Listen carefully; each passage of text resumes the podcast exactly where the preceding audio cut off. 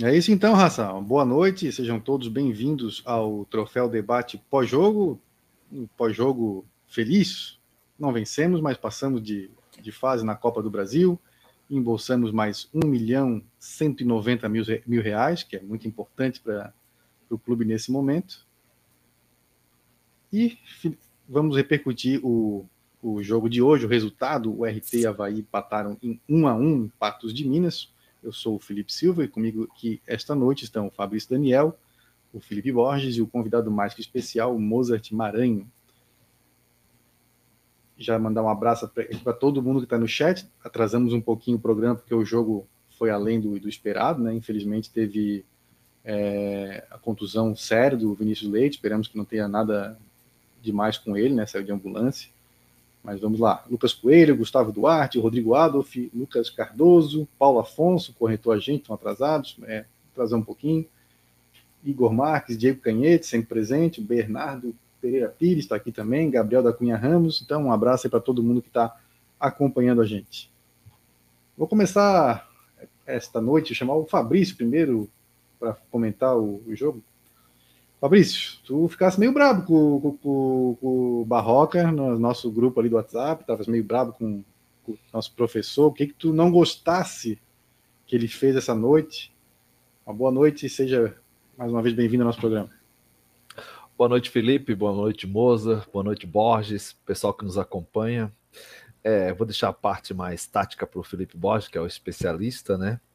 Mas que eu não gostei foi da, das alterações, né? Eu acho que a gente tinha o jogo controlado, mas o Barroca decidiu acabar com o time com as alterações que fez, né?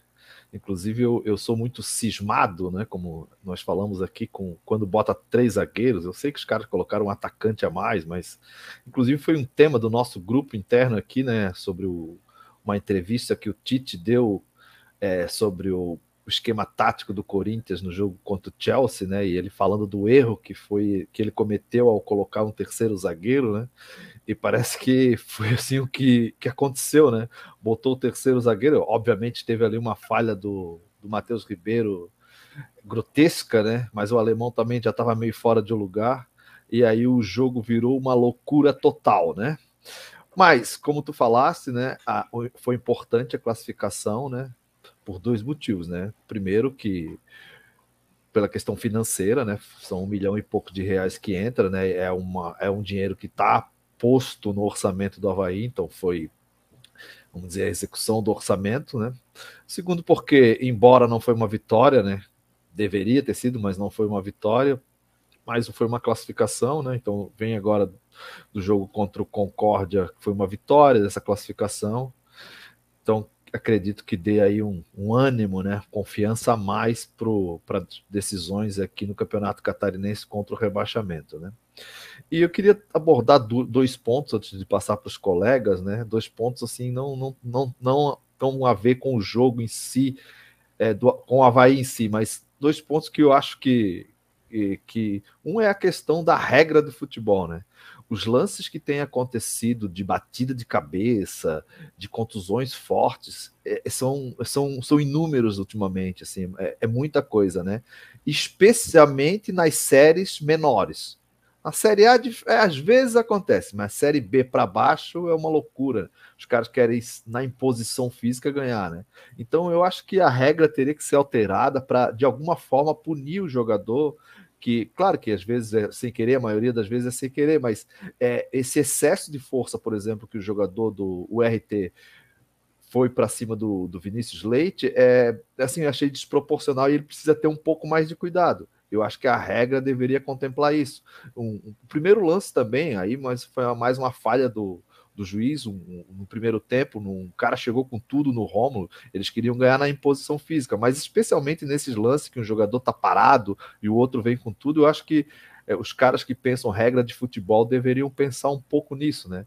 E, e aproveitar também para mudar a regra do pênalti, daquela da mão na bola, bola na mão, podia aproveitar. E o segundo aspecto que eu, que eu queria abordar aqui, né? Eu fui um crítico à contratação do Muriqui. Eu ainda eu, eu não contrataria ele, porque eu acho que quando o nível subir, ele não vai conseguir jogar, porque ele não vai ter força física para jogar, mas inegavelmente ele no jogo passado. E nesse jogo ele demonstrou a técnica que tem, né? Então acabou se sobressaindo na técnica que tem. Hoje, especialmente, ele jogou. Eu acredito que ele tenha sido assim um, o melhor em campo do Havaí até. E, e por, pela, pela questão técnica, eu sei que, que fisicamente ele contribui pouco, mas tecnicamente ele era assim, ele sobressaiu. Que bom que veio a classificação. Agora vamos esperar o clássico. Mas assim, para concluir, eu repudio muito as trocas do Barroca, fiquei chateado, acho que poderíamos ter ganhado mais fácil, o jogo estava controlado e o Barroca fez o favor de acabar com o time. Nota de repúdio do Fabrício Daniel contra as alterações do Eduardo Barroca. O Fabrício citou a questão do orçamento, né? Eu até fui buscar aqui informação no orçamento do Havaí. O Havaí tinha orçado como receitas da Copa do Brasil para este ano 2 milhões e 800 mil. Mas na época em que foi feito o orçamento do Havaí, a premiação da Copa do Brasil estava diferente. A CBF reajustou os valores para cima já nesse ano. Então, o valor que o Havaí recebeu por jogar a primeira fase é, foi 1 milhão e 90 mil, só por jogar, entrar em campo hoje. E agora, como ele passou para a segunda fase, ele recebe mais 1 milhão 190 mil para jogar a segunda fase contra Londrina ou, ou Ceilândia, né? Os possíveis adversários da próxima fase. É um bom dinheiro que vai entrar para o Havaí que está precisando. Felipe Borges, Fabrício já falou, né, que ia deixar para ti a análise tática do jogo. O Barroca mais uma vez entrou aí com, com, com um esquema que eu digo que é o 4-4-2 em inglês, aí jogou com dois jogadores na frente, acho que surpreendeu ao colocar o. Surpreendeu, pelo menos, quem, quem viu a escalação só no, na, na arte de divulgação, né? A colocar o Rômulo aberto e o Copete central, é, na frente ali com o Muriqui. O que, que tu achasse da, do time do Barroca hoje? Faz a tua análise tática e as tuas impressões sobre o Havaí no jogo de hoje. Uma boa noite. Boa noite, Silva. Boa noite, Fabrício. É, boa noite, Mozart. Obrigado novamente por colaborar conosco. Boa noite aos nossos amigos também. E, cara, eu achei que hoje ele não entrou tanto nesse 4-4-2. Eu achei que hoje, desde o primeiro tempo, o Muriqui vinha trabalhar bem atrás do, do atacante, muito mais do que veio nos outros jogos. Eu achei que hoje, com posse, o Havaí estava muito mais num 4-2-3-1, com o Muriqui vindo um pouco mais atrás para trabalhar a bola. É, isso deu um pouco mais de resultado no, no, segundo tempo, que o Havaí teve um pouco mais de posse, né? E, mas o, eu achei que hoje ele, ele trouxe um pouquinho o Muriqui para trás, né? O, ele, o Copete, é, Silva, ele começou aberto na, na direita, pelo, pelo que eu percebi aqui. Ele começou aberto na direita e logo no início do jogo ele fez a troca com o Rômulo, né? E esse primeiro tempo eu achei bem preocupante, assim, eu não gostei do primeiro tempo do Havaí, eu achei que o... É importante fazer a ressalva do gramado, né, aquela grama de jardim, a bola tá sempre viva, então iguala muito o jogo, mesmo que, o, que um dos times tenha superioridade técnica, né. Então é difícil, é difícil jogar ali. E dito isto, fazendo essa ressalva, né? Eu achei um primeiro tempo assim em chances criadas. O jogo foi diferente, mas em chances criadas parecido com o Havaí Concorde, assim. Havaí Concorde, o Havaí tentando jogar, né? Então o Havaí tentando ter a posse, tentando jogar, e o Concórdia marcando muito bem o Havaí. E eu faço essa relação pelas chances criadas. O Concórdia, além do gol, criou mais umas duas na frente do goleiro, mais um 4 contra 3 que tocaram bola na esquerda, chegou na cara do gol é, mais defesa do, do Douglas, então achei que o Concórdia criou ali umas cinco chances de gol e o Havaí uma só. E hoje eu achei que foi a mesma coisa no primeiro tempo. É, de chances, né? Duas defesas do Douglas muito bonitas, um chute de fora que passou raspando, as bolas aéreas que sempre pererecavam na área, e o Havaí teve uma chance só, acabou sendo a mais clara, né? Que foi a chance do, do Buriqui, e o Havaí ainda quase abre o placar é, no primeiro tempo. Para o segundo tempo, no intervalo, ele já, ele já muda, ele bota o Lourenço no lugar do Rômulo. Eu hoje achei que era mais jogo para o Renato, que jogou vários jogos. Que o Havaí tinha posse, pegava adversários um, um pouco mais fechados. E hoje, que o, no primeiro tempo tinha bastante campo para o Havaí explorar, o, o Renato não entrou. Então eu achei que hoje sim que poderia ser um, um jogo interessante para o Renato para jogar no espaço, né? É, Aí ele faz essa mexida, o Havaí volta muito melhor no segundo tempo. Eu achei o primeiro tempo bem, bem ruim do Havaí. O segundo tempo, o Havaí volta mais senhor do jogo, controlando mais as ações, um pouco mais com a posse, né? O Havaí melhora. Aí ele faz uma substituição um pouquinho antes do gol, que ele bota o Leite no, no lugar do Morato. Então ele trocou as duas extremas, né? O Lourenço ficou aberto na direita e o Leite aberto na esquerda.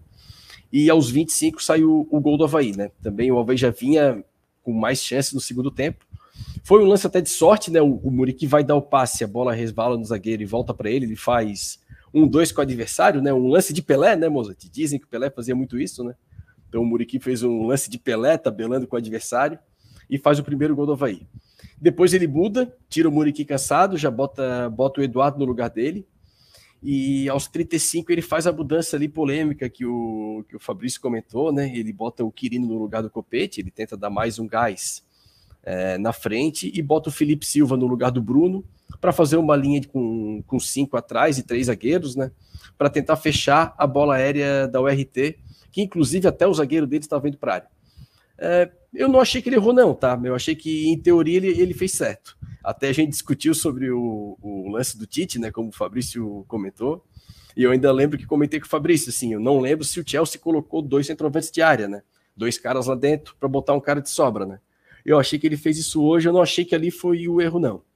É, aos 38, acho que por azar até do Havaí, que o jogo estava até tranquilo para o Havaí, gol da URT, né? E aí eu acho que a falha que deu o gol para o Havaí deles, a sorte, também jogou contra nós ali, né? O alemão acabou não se entendendo ali com, com o Matheus. O Matheus até agora não mostrou nada. Gol deles, e aí foi um Deus nos acuda, né? Mas eu acredito também que esse empate restabeleceu assim a verdade do jogo, né? Ah, pelo, pelo jogo que a gente viu, o Havaí não merecia a vitória. O empate estava tava mais justo, né? E aí foi uma loucura, né? Aí o Vinícius Leite machucou, o Havaí ficou com uma linha de cinco atrás, uma linha de quatro na frente, com o Vinícius Leite quando saiu. O Quirino veio fazer a linha aqui na, na esquerda, Lourenço na direita e a dupla no meio, né? E. Ah, e só um detalhe: antes dessa mudança para três zagueiros, ele mudou para o 4-1-4-1. Ele fez uma trinca de volantes com o Eduardo ali. E só que em seguida teve o problema com o Vinícius Leite, ele voltou novamente para os dois volantes e, e os três zagueiros, né? Então eu achei assim, eu achei que o jogo foi difícil, bem difícil, o gramado muito ruim, mas eu achei que o empate foi justo. Foi justo e muito bem-vinda a classificação. Foi no sufoco, mas muito bem-vinda. Pois é, rapaz. De... Até tem um comentário aqui do Gabriel da Cunha Ramos, antes de eu chamar o Mozart, e também lembrar que estou de olho aqui para ver quando é que começa a coletiva do Barroca, quando a entrada a gente coloca aqui no ar. O Gabriel comenta assim: para jogar com os quatro na frente, né? Vai jogo atacantes e mais os extremos, tem que ter físico para pressionar a bola. Os caras passavam a primeira linha de pressão muito fácil e ficava para trás só Bruno, Jean e os quatro da última linha. Eu tive essa impressão contra o Concórdia e hoje eh, eu tenho aí um, uns 20 minutos do segundo tempo que eu não consegui ver que eu estava em deslocamento, mas contra o Concórdia achei que tinha tava, tava a recomposição, sei lá, o perdia a bola e tinha um espaço muito grande entre a, a linha de meio campo e a de defesa e o de Concórdia é, explorou bastante. Hoje, em alguns momentos também, um sintoma disso que eu acho, na minha visão, é que o, a URT chegou no primeiro tempo tocando bola na frente da nossa área, em algumas situações, né? Nós temos ali o Bruno e o Jean, teoricamente, para proteger aquela, aquela faixa do campo, né? Então, a questão física, não sei se pode pesar também, a impressão que dá no primeiro tempo é que os caras estavam fisicamente melhores, né? Chegando primeiro nas bolas, né? Ou, ou, era vontade também, né? De olho no, no pote de ouro ali na frente. Mas Mozart, seja bem-vindo ao nosso programa. É o primeiro programa que tu participas depois da entrada do Barroca, né? Acho que no, tu não estavas ainda é, no jogo contra o Camboriú. Ah, já dá para ver o famoso dedo do Barroca nesse time do Havaí? O que, que tu vê de, de, de principais diferenças né, em relação ao que a gente tinha no começo do ano com o Claudinei. Depois que o Fabrício foi aquele mandato tampão ali, né? Mas o que, que tu vês de principais diferenças no Havaí hoje com o Barroca e o que, que tu achaste do, da partida de hoje? Boa noite.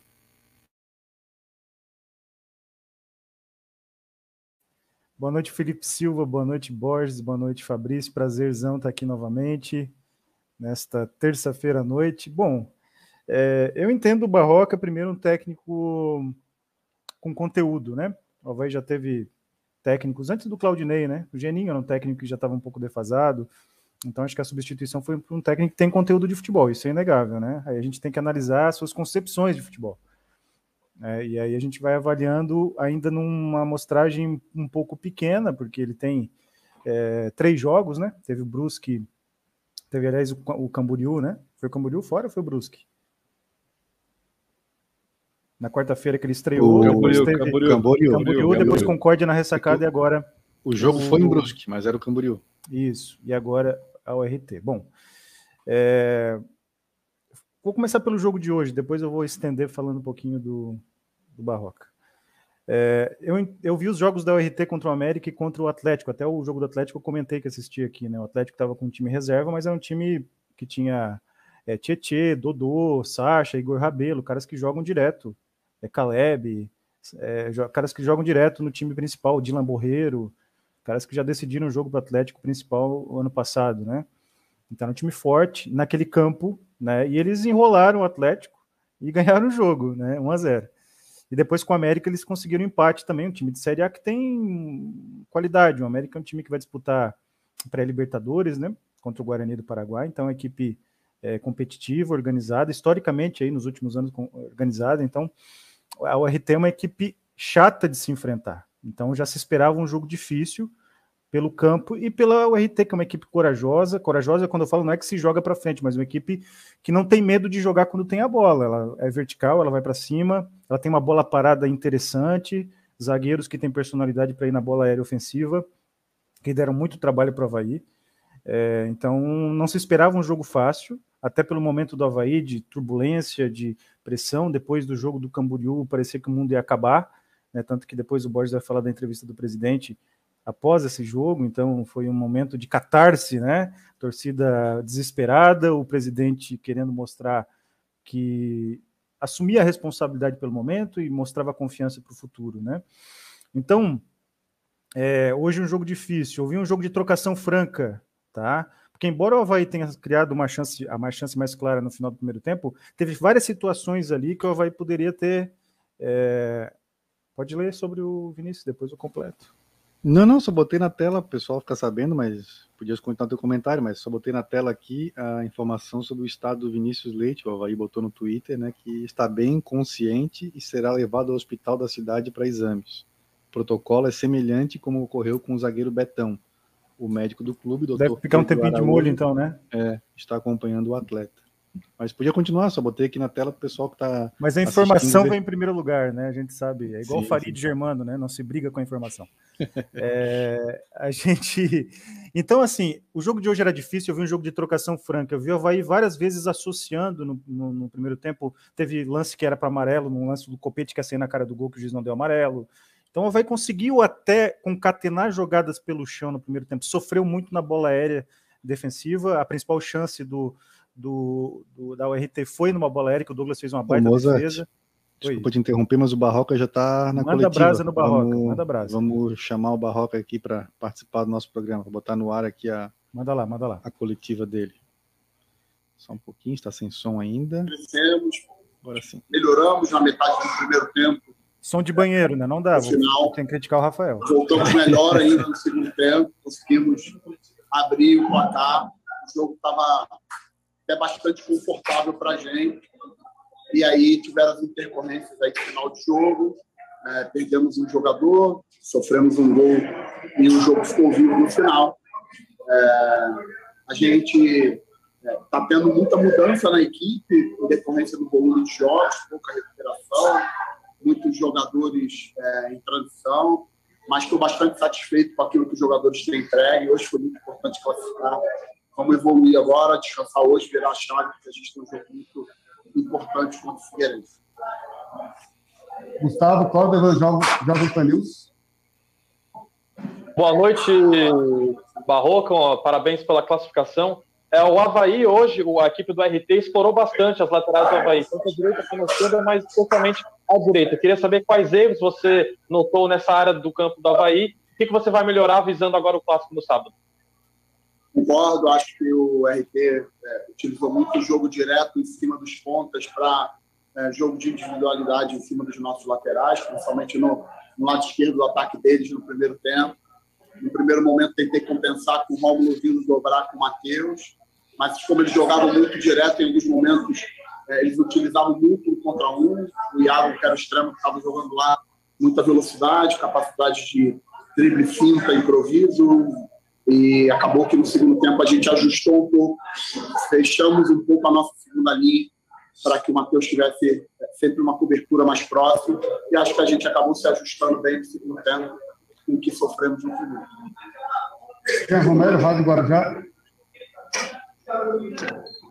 Boa noite, Barroca. Parabéns pela vitória. Com relação à atuação do centroavante Muriqui, centro, eh, centroavante que é artilheiro da equipe do Havaí agora nesse começo de temporada, é, isso está dando para ele esses gols também e a própria atuação está é, deixando ele, mantendo como titular na equipe ou você ainda tem alguma dúvida?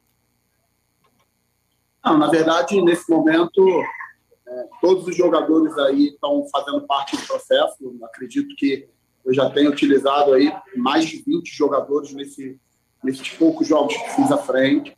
É, muito pouca recuperação. O Muriqui é um jogador que eu conheço desde 16 anos de idade. Fui treinador dele quando ele tinha 16 anos de idade. E conheço bem, esse garoto e sei muito bem do que ele pode fazer, do que ele é capaz, do talento dele. Estou bastante satisfeito por ele estar tá conseguindo fazer os gols, mas todo mundo vai ser importante nesse processo aí, é um trabalho de construção coletiva. A gente espera poder recuperar bem nesse jogo, dessa viagem. Temos uma viagem muito longa de recuperação, um jogo muito importante no final de semana. Agora o foco realmente é a recuperação física plena para que a gente chegue nas melhores condições do jogo o Eduardo Fernandes, bem Esportes. Barroca, boa noite. Dos jogadores mais criticados pelo, Havaí, é, pelo torcedor do Havaí no começo da temporada, o único talvez ainda esteja no time seja o Matheus Ribeiro. Hoje o torcedor criticou bastante ele depois do gol sofrido pelo Havaí. É, hoje você sente falta de alguns jogadores por posição ainda? Eu te pergunto isso porque na posição do Matheus Ribeiro você só tem só tem ele, né? não tem outro jogador para a função. Aqui. Perdão, desculpa. É. Desculpa, pode repetir a pergunta, por gentileza? Posso, posso sim. É, Barroca, o Matheus Ribeiro é o único jogador daqueles mais criticados pelo torcedor havaiano no começo da temporada que seguem como titular. Né? Ele até saiu do time, mas voltou. É, é, hoje você sente falta de uma opção para quando o jogador não vai bem durante uma partida, você fazer uma substituição ou no próximo jogo você possa alterar? É, na minha visão, o Matheus fez uma boa partida, sofreu muito porque o jogo foi um jogo muito direto e ele se comportou muito bem, na minha visão, defensivamente. É, obviamente, a gente tem muito a crescer coletivamente, os jogadores têm muito a crescer também individualmente. Todos os jogadores que estão aqui até esse momento têm minha confiança, estou gostando muito da entrega deles, todos têm muita margem para melhorar e eu estou aqui para cobrar essa melhora individual de cada um deles, pegar o jogo agora, voltar à viagem, assistir, fazer os contrapontos de tudo que aconteceu no jogo de positivo, é, de ajuste para que a gente consiga no jogo Figueirense é, colocar em prática, crescer um pouquinho mais. Ronaldo Fulcana, GE, Globo Esporte. Boa noite, Barroca. Eu queria saber o porquê que o Havaí tem demorado para é, conseguir se encaixar na partida e até, aproveitando uma aspa tua, de encontrar o que é necessário para cada partida e também queria saber de ti a importância de agora, na terceira partida, é, ter à disposição alguns jogadores considerados titulares, como por exemplo é, o Arthur e o Bruno, pela primeira vez, a maior parte dos jogadores titulares é, presentes, até porque eles foram suspensos também na penúltima partida, como o Douglas, que fez uma excelente partida nesta noite aí em Patos de Minas. Tem, ter mais jogadores à disposição aumenta a competição interna, faz com que durante o jogo a gente consiga fazer trocas consistentes. Hoje eu saio bastante satisfeito com, com os jogadores que entraram na partida. Entraram muito bem, Lourenço entrou muito bem, Eduardo entrou muito bem. Um momento difícil do jogo, depois o Quirino entrou é, também um momento difícil, quando a gente perdeu um jogador, a ideia do Quirino era que ele é, trabalhasse em cima da última linha para a gente aproveitar os contra-ataques mas com a saída do Vinícius Leite, ele teve que se esforçar, vir fazer a linha de fora para contemplar ali o espaço deixado pelo Vinícius.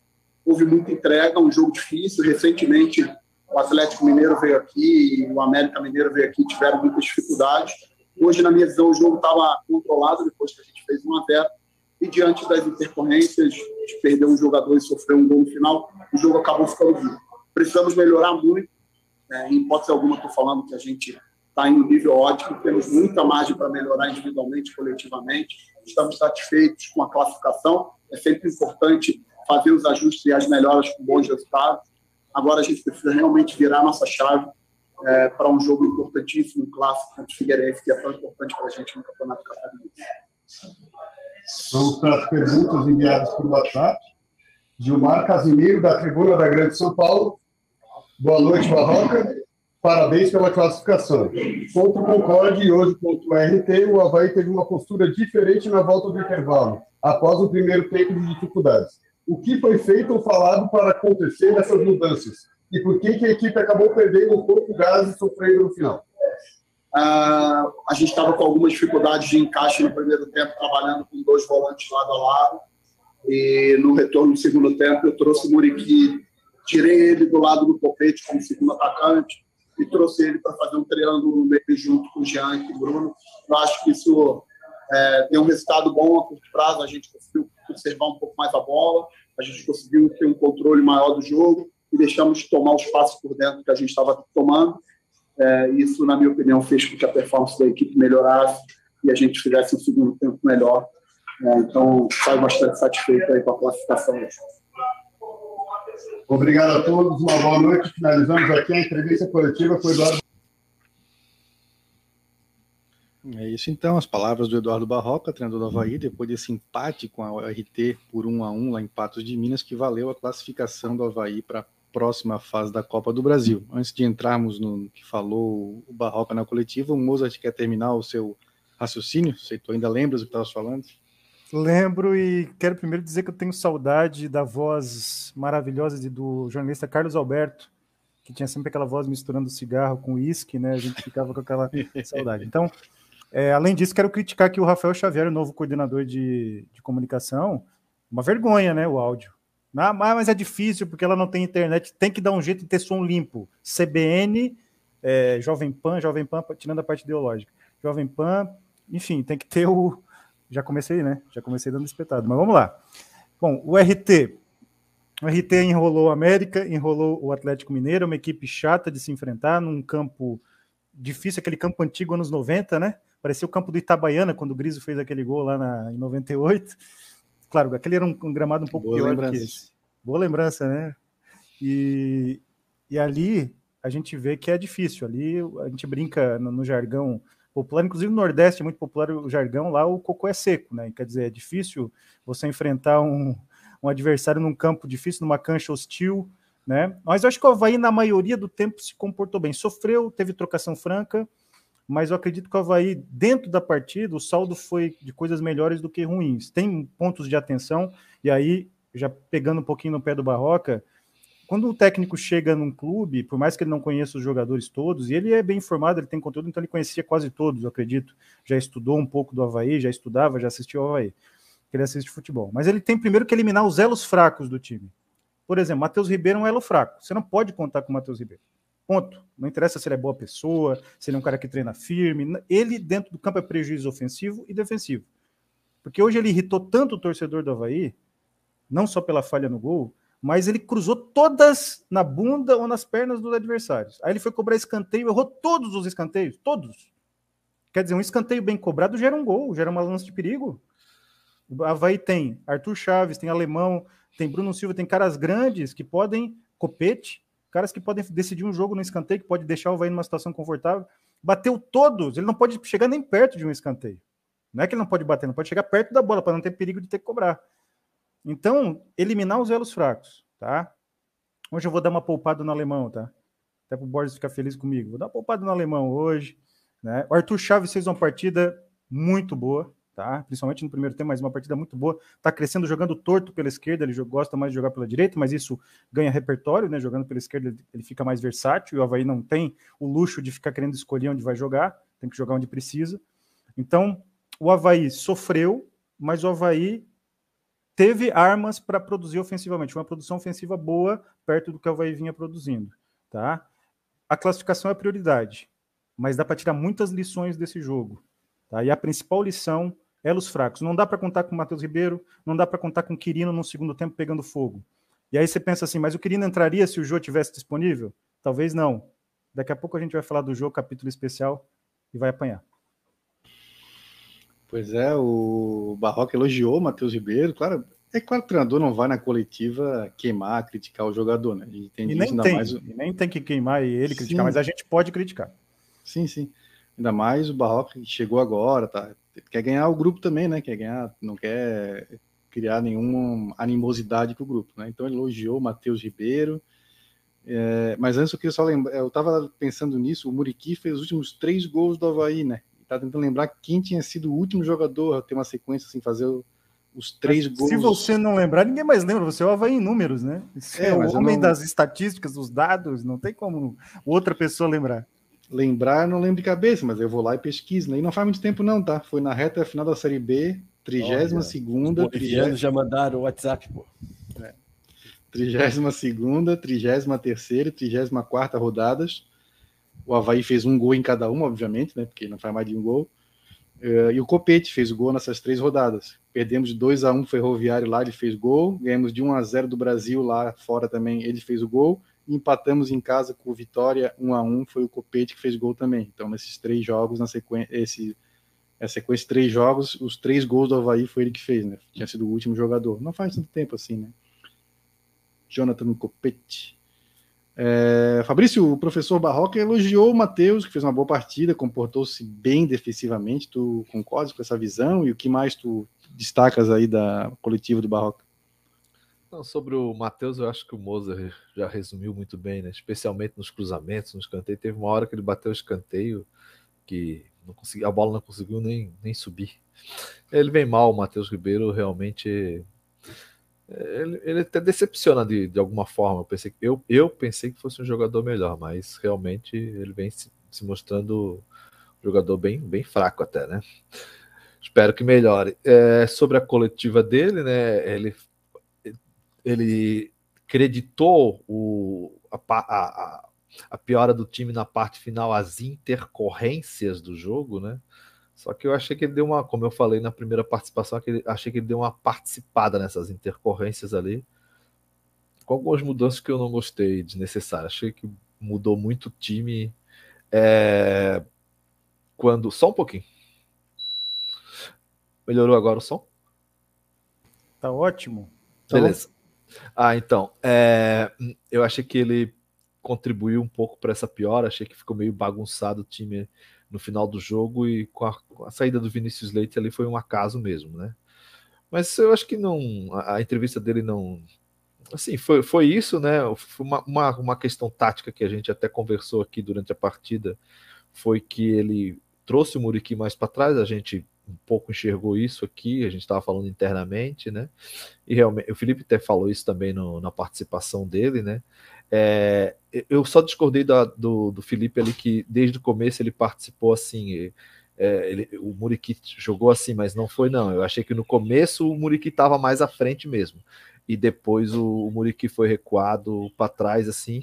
E ele cresceu. Ele cresceu até porque ele saiu lá do daquele trânsito ali dos zagueiros, né? Aquele acúmulo de zagueiros e veio jogar numa faixa de campo um pouco mais tranquila. É, eu, o, como eu falei, tem uns.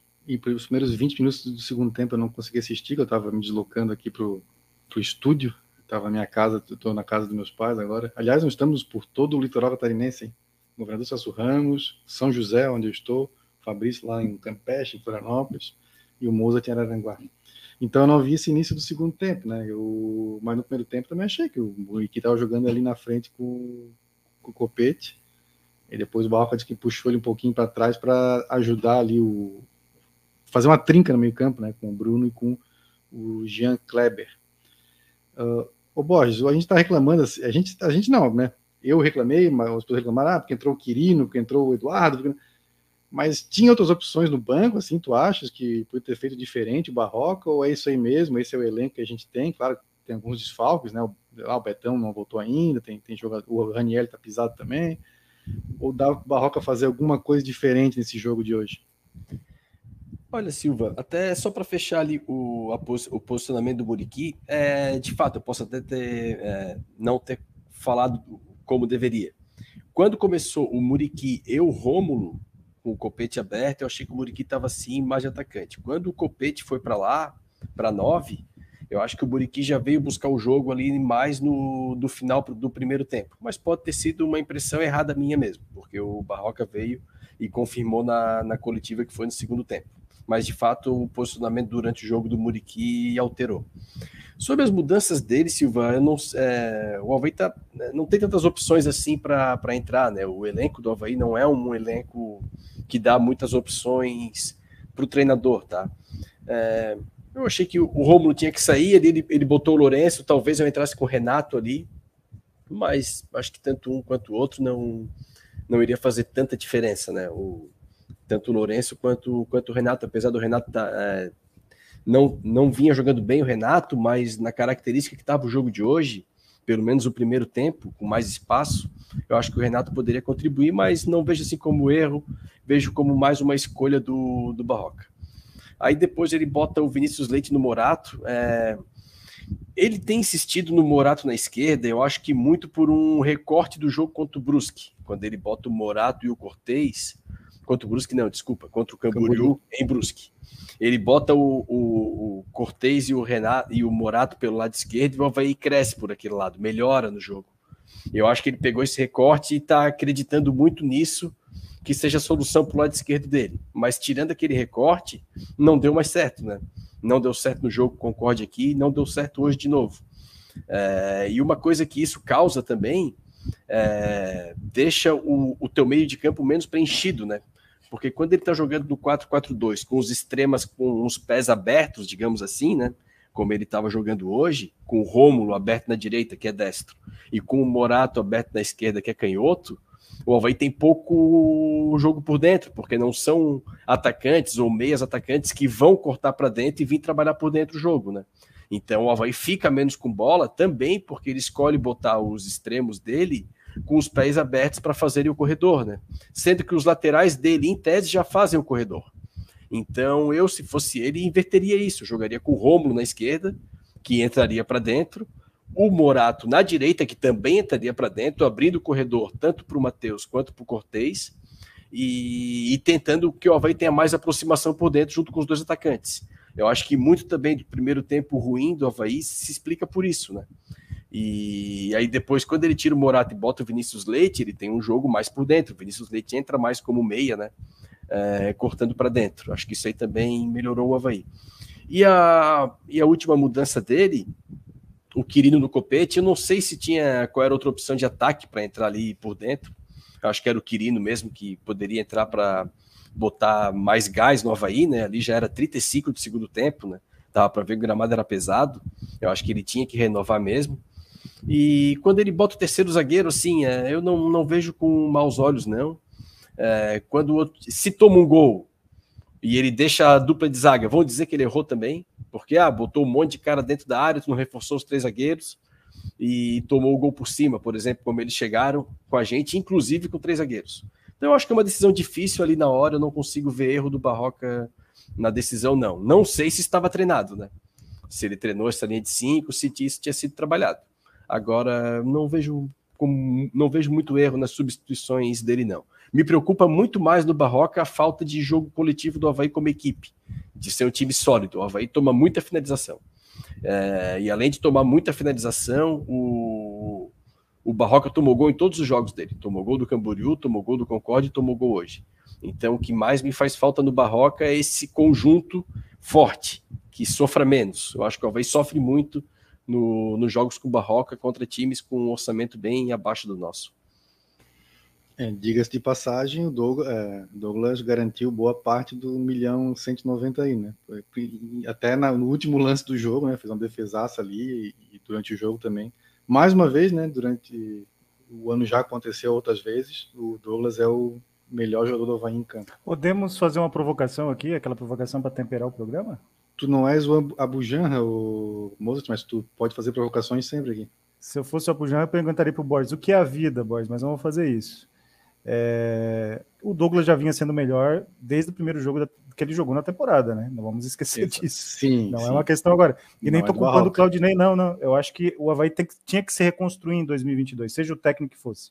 Ele teria que se reconstruir Poderia ter sido com o Claudinei, agora é o Barroca, mas só estou colocando que é um problema identificado e tem que melhorar. Se não melhorar, não vai vingar na temporada. É, eu lembro que até o jogo contra o Barra que a gente ganhou, o Douglas fez defesa, o Barra perdeu o gol na cara, né? Uma situação que vem acontecendo já em vários jogos, né, do Havaí nesse ano. Claro que o Miguel goleiro... Livramento diz, né? O goleiro tá lá para isso também, né? Também, não pode ser, sim, não pode que... ser aquele goleiro leite moça, né? Bateu, tomou, senão... Pô, e é um grande goleiro, né? E é um, um, é um grande goleiro, né? Porque ele pelo é meio, menos no Havaí... Ele é meio presepeiro, mas ele é um cara extremamente ágil, né? E grande. É, pelo menos no Havaí, ele é um, ele é um grande goleiro. Agora sim, né, moço? A gente esperava o Douglas sendo destaque contra na Série A, né? Contra o Palmeiras, contra o que seja o Corinthians, o, sei lá, o Atlético. Mas ele tem história no Mas, na Série A, né? Porra, contra o. Maior atuação da década dele na Série A, na minha opinião. Contra o Marcílio, contra o Barra, contra o Juventus é complicado, assim. Não, né? o torcedor fica preocupado. Contra o, a URT, seja, né? Também. É, hoje, pelo menos, valia, era o, melhor, o jogo mais importante da temporada. Então, Hoje ele pagou um milhão e com sobra. Mas preocupa porque times do Catarinense que são piores que a RT, bem piores, que a RT joga de frente com o Atlético, com o América, com o Cruzeiro, embora tenha perdido para o Cruzeiro. Mas Barra e Camboriú e Próspera não dá. Pois é, até ontem a gente fez, eu fiz uma entrevista ontem com o Adamar Gomes, aliás, um abraço, se ele assistir essa live, um abraço para ele, grande figura, muito simpático. O pessoal de Minas Gerais é muito bacana, né? Eu conheço bastante gente de Minas, são, são muito legais, e o Adamar não é diferente. Nos atendeu aqui para falar da URT, da, da, de Patos de Minas, ali, que é natural de lá mesmo, né? E tava falando sobre isso, né? Que a URT, nos dois jogos que fez contra os grandes lá, né? Com esse treinador, o Paulo Catanossi, Uh, ela engrossou, venceu o reserva do Atlético, que é muito melhor que o time do Havaí, venceu por 1 a 0 empatou com a América, né? E falar muito da motivação também, né, dos jogadores de jogar esses jogos, porque eram jogos que passavam no Sport TV, né, que chamam mais atenção do que os jogos contra os times pequenos lá de, lá de Minas, que inclusive a RT não consegue ganhar. Ela ganhou do Atlético, mas empatou com os pequenos, né, empatou com a América. E hoje empatou de novo. O treinador, esse Paulo César Catanossi, está invicto a seis jogos, mas ganhou um só. Uma vitória e cinco empates o RT briga para não cair lá em Minas. Mas, o Mozart, já que tu entendes de categoria de base, tu não gosta dessa carteiraça, mas eu dou carteiraço por título, manja de categoria de base, vou colocar na tela aqui um superchat que o Diego Canhete mandou para gente, perguntando, Modesto, na lateral direito não seria uma opção? Modesto, que é da, é da base do Havaí, né, que, é, que, pode jogar ali. E no último jogo contra o Concorde, o Igor, também, um jogador da base do Havaí, entrou ali na direita. Mas eu queria te perguntar assim, tu acompanha assim, os jogos do Havaí, tu achas tu acha que o Matheus Ribeiro ele realmente compromete tanto assim? É um ponto é, fraco? E a, tu conhece esses jogadores, o Modesto, o Igor, poderiam ser soluções? Cara, eu já, eu já gostei do Matheus Ribeiro. Não gosto há um certo tempo, mas já gostei dele. Mas da Chapecoense para cá, ele não mostra nada. O início dele no Havaí é irritante, tá? A gente não pode esconder aqui a realidade, é irritante porque ele não produz ofensivamente, ele erra tudo que tenta tecnicamente, atrás não passa segurança, porque às vezes o jogador tem as suas limitações técnicas, mas ele é um jogador que cumpre bem a linha, ele tem uma, um posicionamento, uma recomposição, o duelo de um contra um é forte, às vezes acontece, é característica do atleta, mas ele não tem essa característica defensiva e nem oferece ofensivamente um jogo que passe confiança para o torcedor. Então ele não só errar todas as tentativas de cruzamento e bater todos os escanteios errados, isso num, num jogo eliminatório, onde o detalhe do detalhe decide, e o gol da, do RT foi um detalhe de erro dele, não pode acontecer, né? Então eu tentaria sim, ainda no Catarinense, eu sei que o Catarinense vai estar com a corda um pouco menos no pescoço, mas ainda está. E tem um clássico pela frente, que é um jogo que é ou euforia ou depressão, quer dizer, se ganha, o torcedor vai ficar eufórico e se perde, é pancada para todo lado, e é assim sempre foi, sempre vai ser. Então, o Havaí não tem muita margem para teste, né? Nesses dois próximos jogos, principalmente. Mas eu acredito que tem que fazer. Né? O Igor entrou, eu vi o jogo contra é, o Concórdia, ele entrou um pouco nervoso, o jogo estava nervoso, tenso, o Havaí estava, todo mundo, os experientes e os, e os, os garotos, estava todo mundo tenso, fazendo muita força para jogar e muito ansioso, né? Querendo correr mais que a bola o Havaí com a bola, ou seja, quando você está com a bola, você não pode ficar muito tenso, porque senão o jogo não flui, né? E o Havaí estava o tempo todo com a bola no segundo tempo. Então, foi um jogo nervoso, assim. Então, ele não foi tecnicamente muito bem, ele errou alguns cruzamentos, batia muito na, na, no adversário, né? E o Modesto tem um handicap melhor vindo da base, né? Ele tem um handicap melhor. Eu acredito que seja um atleta que precisa ter uma avaliação que ainda não teve, tá? É, e falando dos jovens do Havaí como um todo, eu acho que é, o fato do Gustavo não ter viajado por suspensão e o Jô não ter viajado pela questão lamentável da vacina, eu não estou aqui discutindo visão ideológica de jogador, não estou nem preocupado com isso, com técnico, com jogador. Se eu fosse me preocupar com isso, eu parava de ver futebol. Se eu fosse me preocupar com visão ideológica de pessoas do futebol, eu não assistia mais. Pensando em ser parecida com a minha. Então, não estou falando de visão ideológica, estou falando que ele tem que tomar a vacina e ponto final. Não interessa se ele acredita na vacina ou não acredita. É uma regra da CBF. E ponto final. Ah, mas eu não acredito. Então, vai lá e lê o livro do Orvalho de Cavalo, que está embaixo da terra nesse momento, e toma vacina, entendeu? E acabou. Não estou falando que o Jô faz isso, o Jô talvez nem conheça, né? Tomara que não conheça, mas o fato é que tem que tomar vacina, é a regra da CBF. Não está em jogo se ele acredita na vacina, se ele recebeu uma fake news no WhatsApp. Ele tem que tomar. É inadmissível o que aconteceu. É inadmissível, tá? E eu que elogiei tantas vezes o Jô, acredito no futebol do Jô, me sinto quase tomando uma peruca de boi aqui, sendo traído pelo Jô. Porque eu fiz declarações públicas, defesas públicas do Jô várias vezes aqui na live, no Twitter, e aí ele faz uma dessa inadmissível. Mas eu não penso como vários torcedores que colocaram no Twitter, e eu respeito o que colocaram, que o Jô tem que ser demitido, que o Jô tem que ir para o Atlético Paranaense. O Jô tem que voltar, tomar a vacina e dar retorno técnico para o Havaí. Ele tem obrigação de fazer isso. Para compensar essa vergonha que ele fez o Havaí passar. E a carreira dele é uma mancha. Quem sabe com... Quem sabe não sair do clube. Hã? quem sabe com o chip da vacina o jogo comece a jogar melhor, né? Porque não, sim, mas no último jogo contra o, o, o aí eu faço uma provocação a você é. e ao Fabrício que não são é. grandes fãs do jogo, eu sei que não são, mas a gente faz as provocações, é gostoso fazer. Gosto, Ele entrou muito bem contra o Concorde, não só pela assistência, não só porque ter dividido aquela bola naquela agulhada maravilhosa que ele quase jogou o adversário no monte e a câmera de, de baixo mostra isso da TV Havaí, foi fundamental no gol, no segundo gol também porque ele entrou concentrado, competindo, com fome de bola. Ver o chip clima já. do jogo, né? E ele precisa entrar sim. Agora ele não pode entrar sim e deixar de jogar na quarta-feira no jogo mais importante do ano, porque não tomou a vacina. Posso Aí o torcedor que não gosta dele, com razão, vai passar a gostar menos ainda. Porque ele está dando margem para isso. Tá? Então me senti traído e me senti como aquela música do Bezerra da Silva, tomei a peruca de boi, tomei a antena de televisão. Espero que ele dê retorno técnico para o Havaí. Porque ele precisa dar retorno e não sair do clube. Ele precisa mostrar que ele é um profissional que tem que se dedicar, que tem que estar em forma, porque ele sabe fazer gol, ele dá peso físico no ataque, ele é um jogador que tem recursos fora da área, mas não pode fazer essa palhaçada que ele fez. Desculpa o desabafo, mas tem que falar isso, né? Porque é, tá bravo, não podemos mentir aqui em rede nacional e mundial. Cara, assim, ó, o João já tem 23 anos, tá? Essa informação até me surpreendeu. Eu lembro dele é, estreando, acho até com o Claudinei foi lá em 2017, mas já não é mais guri da base, né? 23 anos já, olha, tem jogador com 20 anos que está jogando Mundial é. e sendo o terceiro melhor jogador do mundo, do, do Mundial, né? O Jô fez aniversário ontem, ele fez 23 anos ontem. Pois é, então.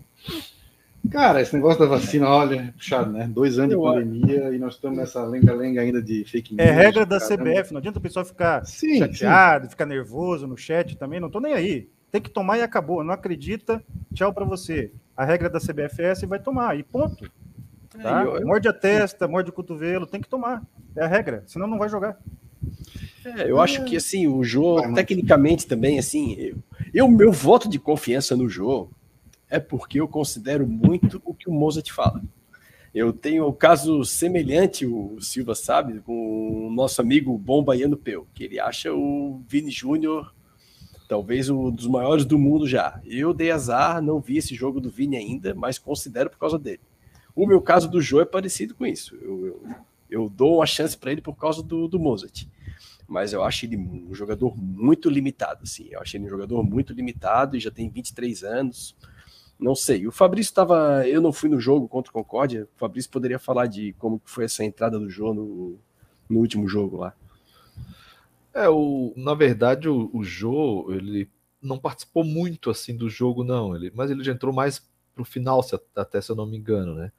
mas inegavelmente a jogada do gol, né, é, é uma, um mérito, o maior mérito foi dele, né, porque ele disputou a bola e fez um cruzamento bonito, assim, um cruzamento rasteiro, né, então ele, ele teve muito mérito, né. A minha questão com o Jô, é, eu até não tenho tanto conhecimento do futebol dele, não, até porque eu acho que ele atuou muito pouco como profissional na vida dele, né? É, não estou considerando o Sub-23 como profissional, né? E todas as aparições dele no Havaí, né, lá no início, foram, foram bem fracas, né? Aí ele faz um lance contra o Guarani, se eu não me engano. Essa série. aí ele, ele, ele parecia o, o Lukaku. É, é um, legal um lance meio de sorte, assim, mas, mas deu certo, né? Uhum. É, eu, e o Jonathan virou o jogo ali, virou não, fez o gol da vitória. E aí depois o jogo desapareceu completamente de novo. E aí ele volta agora, ele andou machucado, teve o rolo do contrato. Ele volta agora e, e faz uma bela jogada, né? E, mas parece também que ele foi em alguns clubes e não ficou emprestado, né? Então eu, eu, eu, confesso que eu tenho uma grande desconfiança, né? Pô, um jogador que tem 23 anos, né? E aquele cara que nunca joga, ele gosta de. Cre... Não estou falando que é o caso do Moza, porque o Moza conhece bem ele do Sub-23 daquela campanha com o, o Bussinger, né? O, é, então, eu, eu, mas tem pessoas que nunca viram ele jogar, né? E, e assim, e, e, e, ficam cheios de expectativa em, em, relação ao jogo, né? Eu também vi pouco ele jogar. Tomara realmente que ele seja um jogador muito produtivo, assim, né? Mas o engraçado é que ele tem mais moral que o Rômulo, né? É isso que é engraçado, né? Então, um cara que tem 23 anos, não jogou quase nunca pelo Havaí, mas tem mais moral com o Rômulo, né? Que o Rômulo, que o Rômulo já jogou muito pelo Havaí, muitas vezes, né? Se expôs muito também e o cara acredita mais no Jô do que no Rômulo, né? Eu confesso que eu desconfio, eu desconfio assim, de um, de um cara que participa tão pouco, né? Quando joga, os treinadores começam a não colocar, né? Nunca colocam, nunca colocam, eu começo a desconfiar. Mas tomara que ele seja potencializado e eu esteja errado e a gente ganhe um grande centroavante. Mas confesso que eu tenho desconfiança sim. É, o, é, o, o, o, jogo é uma esperança, mas com essa assim também não, ainda não vi tanto assim, né?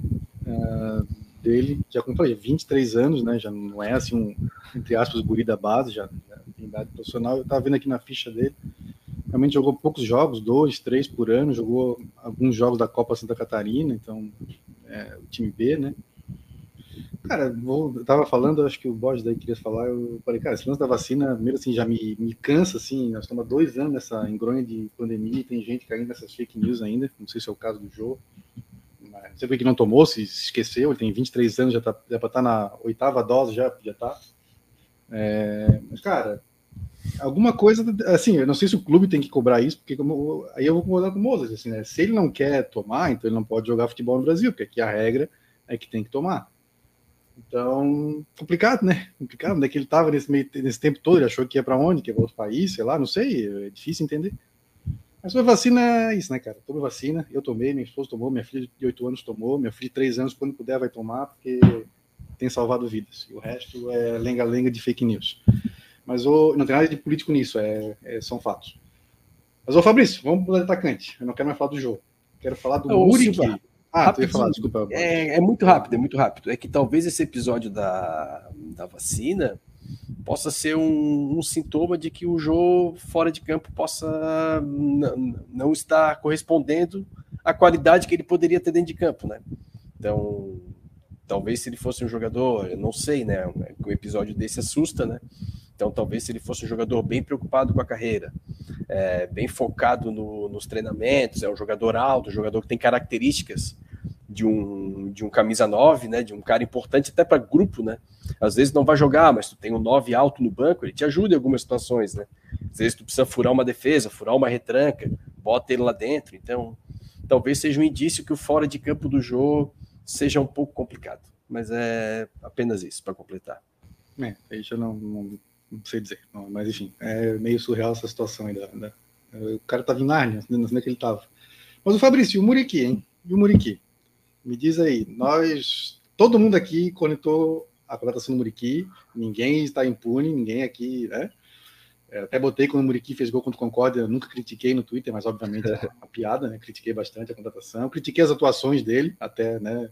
O jogo contra o Cambuí, ainda falei, não, porque a bola passa, ele nunca tá, ele não chega, né? Ele não, não tem. Aí, de repente, o Muriqui faz dois gols no jogo contra o Concórdia, nos salva a pele, que se a gente não ganha aquele jogo, olha, é, ainda temos o risco de rebaixamento, claro, mas seria muito pior, né? E hoje faz o gol que valeu 1 milhão 190 mil reais. E, e, e, tem um registro no WhatsApp, né? Se precisar provar em juízo, eu provo, que eu elogiei a atuação do Muriqui num grupo de WhatsApp no primeiro tempo. Falei, olha, tá jogando bem, é o nosso Romário, jogar ali mais, né? Perto da área tal. Ele tem qualidade técnica, só, só que fisicamente não tá bem. Muriqui merece ter sequência? Tem, tem, tem mostrado o futebol para ser titular do Havaí mesmo? Não só além, além dos gols? Que é um cara, detalhe no futebol, o gol, né? Claro. Né? O cara, é assim, o cara quando é bom tecnicamente, né? É, a, a, gente sempre acaba se encantando um pouco quando ele joga, né? E ele consegue ali, como ele é inteligente, ele consegue de alguma forma participar. E eu, eu obviamente, não esperava. A atuação do, do jogo contra o Concórdia eu achei ali com dois lances, acabei me surpreendendo um pouco hoje não foi uma atuação só de um lance, né? Hoje eu achei que ele fez, inclusive, uma boa partida. Agora, é, e, porque ele sabe jogar bola, né? Então ele, ele acabou se posicionando depois ali que o Barroca fez a troca, e já até no final do primeiro tempo, não foi só no segundo tempo, é, numa faixa de campo que estava mais livre, e ele conseguiu aquela faixa de campo para jogar. Agora, até no chat falaram, né? E, e você leu aí, que realmente a, a pressão na zaga e nos volantes adversários, né, com Copete e Muriqui, acaba quase que inexistindo, né? Então, é, ele, ele, ele conseguiu jogar no jogo passado, conseguiu jogar hoje, mas eu acho que pensando em Série A, eu não faria essa contratação. Pensando em Série A, eu acho que ele é um jogador que não vai responder pensando em Série A, porque ele não não vai corresponder com o equilíbrio físico necessário, né? A gente precisa ter 11 jogadores bem fisicamente, né? É, é, no, na Série A, acho que vai ser meio que impossível acontecer o que aconteceu hoje, né? Com uma qualidade técnica, ele decidir. Acho difícil acontecer isso, né? E aí, como você não vai poder usufruir da qualidade técnica dele, e mais vai continuar a ineficiência física, vamos dizer assim, aí acho que ele acaba prejudicando. Então eu não teria trazido ele. Agora, né? É, gente, é, isso acontece até no futebol de várzea, tudo, né? A gente às vezes critica, ah, esse tá velho, não joga mais. Aí o cara vai entrar, como ele joga bem, aí o cara, pô, não, mas ele joga bem, ele tá encontrando algum espaço. Mas às vezes isso não é o suficiente é, para que ele seja competitivo, né? Eu acho que isso, com os maiores enfrentamentos, vai acontecer. Agora, vou te dizer que ele não me surpreendeu um pouco nesses dois últimos jogos. Eu estaria mentindo. Acho que surpreendeu sim e evoluiu sim. Mas vamos ver daqui para frente. É, não, realmente o Muriqui salvou nossa pele em dois jogos aí. Bode, tá tendo gostado da atuação do Muriqui? Tu acha que está sendo. É, como o Barroca tem escalado ele, tá, tem sido bem aproveitado? Eu acho que o Muriqui tá pago. Eu acho que o Muriqui tá pago, porque o Havaí. Se 1 milhão, 190? Né? Não, nem por isso. Pelo Catarinense, o... amigo. A gente estava caminhando para um centenário na Série B do Catarinense. Tem que falar a verdade aqui. O Concórdia era para ter matado o jogo no primeiro tempo, não matou, teve muita chance. O segundo tempo, o Concórdia chega na cara do gol, mete uma bola na trave. Ele, Concórdia pegava a bola pela esquerda, sempre com uma avenida. Se fosse um pouquinho melhor tecnicamente, assim, mas pouca coisa o Havaí não teria condição de empatar e virar aquele jogo, Concórdia mataria aquele jogo e a gente estaria virtualmente rebaixado. A questão é essa. E aí teve o cruzamento da esquerda ali do Jô e um gol meio do Muriqui, meio contra, depois um bate-rebate na frente da área, e aí entra a qualidade do Muriqui, né? Entra a qualidade do copete de 9, né? Que muita gente reclama. Eu também acho que não é melhor, o melhor copete. Mas nesse elenco do Havaí, ele é o melhor 9, né? Então o Copete faz uma jogada de 9 ali para o gol do Muriqui, né? Ele segura a bola e solta no momento correto, causa dúvida no zagueiro, que ele pode também girar e bater. Então, parece simples, mas foi uma jogada inteligente do, do Copete, né? E o Muriqui hoje me surpreendeu, concordo com o Fabrício, concordo com o Fabrício. É, jogou muito melhor do que eu, do que eu, do que eu esperava dele. É, acho que no fim do primeiro tempo ele já veio trabalhar numa faixa de campo que ele conseguiu receber mais a bola, além do. Ah, e a qualidade técnica também, né? Quando a bola sobra para ele, né? O... A primeira vez que o Havaí investiu no espaço que tinha nas costas do, da URT, o Bruno meteu uma boa bola para ele. E ele deu um tapa por cima do goleiro, aquilo ali é coisa de quem conhece, né? Então, foi uma boa finalização dele na trave. Depois ele deu um bom passe, é, se eu não me engano, para o Copete. Agora eu não lembro quem estava quem tava com ele ali por dentro, que ele deu um passe por trás da zaga. É, foi um passe bom também no segundo tempo. E o gol foi uma jogada até um pouco de sorte, mas ele teve qualidade para finalizar e a jogada começou com ele, né? Então o Muriqui me surpreendeu. Sobre o Muriqui para a temporada, estou fechado com o Fabrício. Acho que na Série A não vai dar. Primeiro, porque ele não entrega fisicamente, né? Concordo também com o que o Fabrício falou. E quando tu tens um time do nível do Havaí para ter um dos caras, né? Um dos 10 que não vai correr tanto, que não entrega tão bem fisicamente, às vezes é um cara que tem que ter uma ótima bola parada também, que vai te decidir alguns jogos, né? Também não é o caso do Buriqui. Então, às vezes, tu abre mão de ter os 10 caras brigando com muita intensidade para ter um cara bom de bola parada, um time às vezes forte fisicamente tu acaba ganhando alguns pontos pela bola parada, também não é o caso do Muriqui. E acho que quando ele pegar uma zaga com mais qualidade, com mais qualidade técnica também, eu acho que fica difícil para ele jogar. Mas melhorou bastante, não dá para negar que o Muriqui hoje é um jogador melhor do que o Muriqui que se apresentou no, no início do ano. Mas fisicamente a gente percebe que ele está um pouco abaixo. Eu gostei do lance do gol também. Ele, ele tabelou com o zagueiro do, da URT ali, ele matadinho de chaleira, assim, foi bonito, hein? Foi Sim, bonito. finalizou bem também. Ali, finalizou bem forte. Também. Belo gol. É, ele, ele tem qualidade técnica, é inegável, né? Mas fisicamente ainda aparenta estar abaixo do, né, do que precisa para poder competir numa Série A. Vamos, vamos ver, tem até abril aí, né, para ele melhorar. A princípio, parece estar melhorando. Vamos ler os comentários do chat aqui, a gente está falando bastante já há uma hora e lemos alguns poucos comentários do chat. Tem um aqui lá do início, até antes de começar o programa, já tinha um pessoal no chat aqui, o Gustavo Duarte colocou que achei que nunca haveria um lateral, né? Ele botou material, mas o corretor deve ter mudado. Direito no Havaí pior que o Daniel. Aí vem o Matheus Ribeiro. Olha, Gustavo, cara, o Daniel é, é difícil, sim. O Matheus Ribeiro vai ter que piorar muito ainda para chegar no nível do Daniel. Daniel, vocês lembram, lateral direito de 2011, que era um negócio complicado. o lance clássico era o Lincoln pegar a bola no meio, né, limpar, olhar para o lateral e cadê o lateral? Nunca tava, cara. Nunca tava, tava lá atrás, escondido. E ainda bem, que quando, quando eu recebi a bola era um desastre. É, mas já, nós já tivemos o Jura também, gordo, ainda. Pô, o Jura, aquele do, do, do São, São Paulo, Paulo, né? Galeguinho, ah, né? É. Uh, do Paulo Afonso Faraco diz que Matheus Ribeiro jogava na segunda linha na Chapequena, na Chapecoense ano passado. É isso mesmo? Vocês lembram? Eu confesso para ti que eu não vi muito jogo da Chapecoense no passado. Cara, eu sempre eu lembro dele jogando na lateral direita, mas também confesso que não vi jogos, todo, não via, vi poucos jogos da Chapecoense, na verdade. É, eu, quase o número de pontos que a Chapecoense fez foi o que eu vi de jogos. O Victor sobrenome acho que é Ain, não sei, cara, como é que falta o nome? Desculpa. Eu vi destroncado. É, não, é, não sei ler, desculpa aí. Acham que Londrina ou Ceilândia podem dar mais trabalho que a URT? Cara, difícil falar do Ceilândia, confesso que eu não estou acompanhando o campeonato é, brasiliense, né? Mas o jogo era ressacada, né? Campeonato Candango. É, candango, é. O Havaí teve dificuldade em praticamente todos os jogos da temporada, então provavelmente vai ter dificuldade em, com qualquer adversário. Hipoteticamente falando, o Londrina é, é mais adversário, né? É, é time Série B e tal, né? A tendência é ser mais difícil. E a, também, assim, teoricamente, a URT tem um pouco mais de qualidade que o Ceilândia, é um campeonato que é, é mais forte, deve ter mais, mais recursos, mais dinheiro, né? Então, Só um parênteses. Acho que o Londrina pode complicar mais, né? Por ser um time de Série B, tem provavelmente jogadores de mais qualidade.